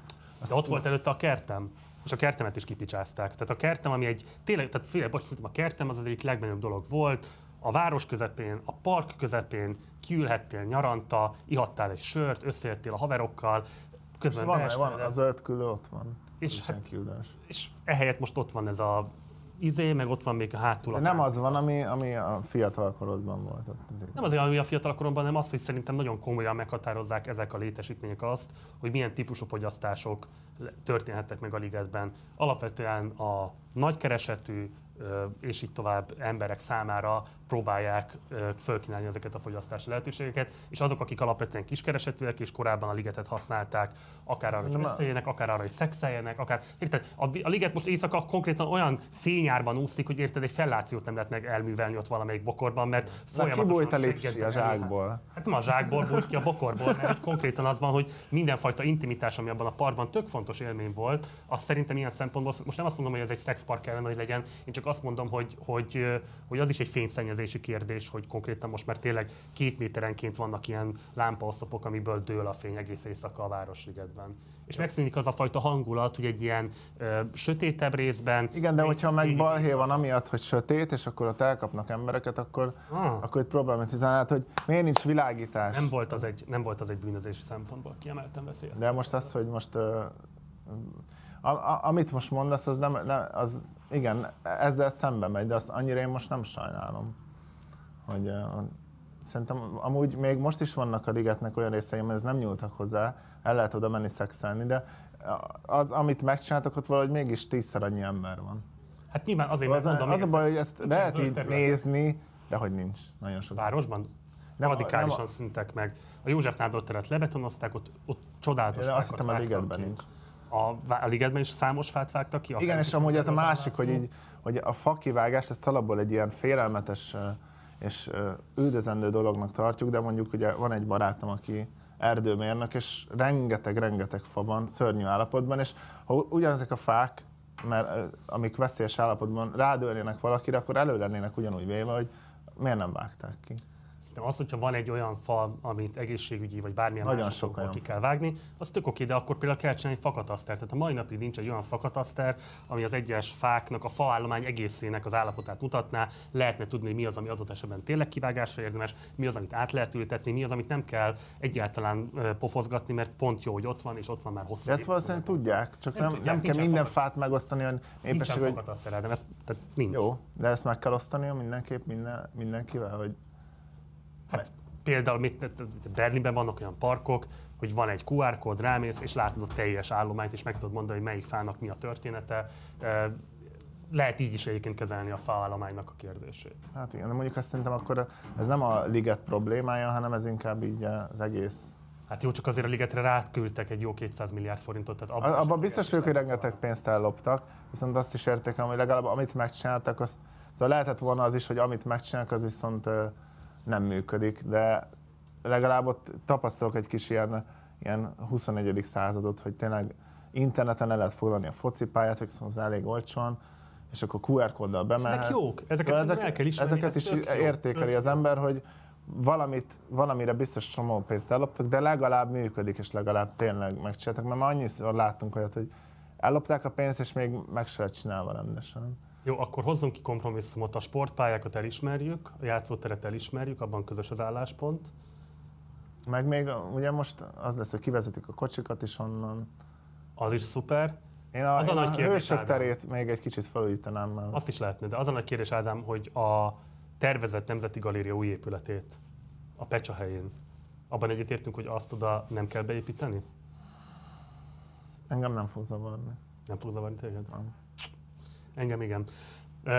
Bálászó fölhívott egyébként, mikor még a zeneházát éppen átadás előtt tartották, vagy pontosabban nem tudom, hívtuk interjúra, és akkor ő mondta, hogy most nem, de hogy... Nem tudom, hogy mekkora lesz a múl. Hát de... bőszme nagy, bőszme nagy, azt most megmondom neked, és rengeteg probléma lesz vele, de majd ez egy másik műsor. De mindegy, a lényeg az, hogy körbevezetett minket a Magyar Zeneházában, és ő nagy meggyőződéssel mondta, hogy a Nemzeti Galéria nélkül igazából ez, ez nem fog tudni teljes pompájában virítani, úgyhogy Úgyhogy a Nemzeti Galériára továbbra is számítanak. Egyébként, ha megnézed az összes térkép, ami ki van rakva a parkba, az jelöli már most a Nemzeti Galéria helyét. Tehát ők már eleve úgy számolnak vele, hogy ez mindenképpen meg fog épülni. És ez a választáson is múlik? Igen, tehát szerintem ebben eléggé biztos. A városvezetés az most nem, nem lesz. Hát a városvezetésnek arra, hogy Budapesten mi történik, vagy mi kevés befolyása van. Na, mondjuk ez nagyobb probléma. Ez igen. De jó. Jó, hát Ádám, a végére érkeztünk a közös műsorvezetés második napjának. Hogy Igen, pont, hát pont amikor belejön az ember, akkor így vége van, de én, én nagyon, nagyon szerettem. Úgyhogy... Őszintén? Igen, igen, meg így rájöttem, hogy nekem hiányzik ez a, ez a, ez a stáb feeling, amikor együtt, mert én forgattam doksi filmeket, kisfilmeket, meg nem tudom, mindenféle ilyen egyéb dolgokat, és akkor az, hogy így intenzíven együtt vegyes stábbal napokat, ez szerintem tök jó, és ez abból, amit most csinálok, eléggé hiányzik, az egy magányos sport, és ja, ez egy jó dolog. Jó, jó kis csapat van, úgyhogy Köszönöm. biztos meg, megbecsülöd őket, úgyhogy nem is kell mondani, hogy becsülöd meg, de nagyon, mindenki nagyon kedves volt. Ja. Fölrög az operatőr, hogy csak annyit akartam mondani, hogy... Azon, hogy megbecsülöd őket? Nem tudom, hogy mi majd elmondja utána. Ugye mi nem ismertük egymást ezelőtt, ezt mondjuk el a nézőknek, mi konkrétan egyszer nem találkoztunk, tehát kétszer beszéltünk telefonon. Egyszer találkoztunk egy fél percre. Igen, jöttem ki valahonnan, te jöttél be, Igen. és akkor megörültem neked. De hogy ennyi volt az összes ismerettségünk, tehát bizonyos szempontból egy ugrás volt ez a mélyvízbe. Hát meg a műsorvezetés sem az én sportom, meg hát biztos ezzel sokan egyet fognak érteni, de hát ilyen, ilyen, ilyeneknek ki kell tenni magam, hogy fejlődjek benne. És azért, azért itt lehet tanulni. Én nagyon élveztem, őszintén. Én is. És köszönöm a bizalmadat, hogy eljöttél hozzánk, és elfogadtad a meghívást. És köszönöm. Mindenki, mindenkinek ajánlom, hogy jöjjön műsort vezetni a Partizán. Ez fog történni, ugyanis holnap már Füredről, Balatonfüredről fogunk bejelentkezni, érkezni. Még apunak integetek, azt meg. Mindenképpen. Ádám édesapja, üdvözlöm, tiszteltem. Mindenképpen jöjjön majd vissza az Ádám csatornájára, mert jók voltak azok az adások. Szóval holnap már Balatonfüredről fogunk bejelentkezni, érkeznek mellé majd a Nem akarok beleszólni lányok, mind a hárman, úgyhogy igazán különleges adásra készülünk holnap is. Pénteken pedig búcsúzunk, zárjuk a roadshow ugyanis majd érkezik mellém Jakab, illetve Zsófi is, egy közös All-Star partizános adással fogjuk majd zárni a turnét, és jövő héttől pedig már Budapestről fogunk bejelentkezni, ugyanígy lesznek majd reggeli adások, lesznek majd esti adások is. A reggeli adásokban nekem is lesznek továbbra is műsorvezető társaim, úgyhogy azokat is érdemes majd nézni, mert az Agit Pop egész héten megy, este pedig a választásokat fogjuk elemezni, az esélyeket fogjuk latolgatni, illetve az ukrán-orosz háborúról is napra készen igyekszünk majd tudósításokkal szolgálni a számotokra. Ez volt tehát az Agit Pop most Komáromból. Én búcsúzom tőletek, Gulyás Márton voltam, ő pedig... Nagy Ádám. Sziasztok! Köszönöm.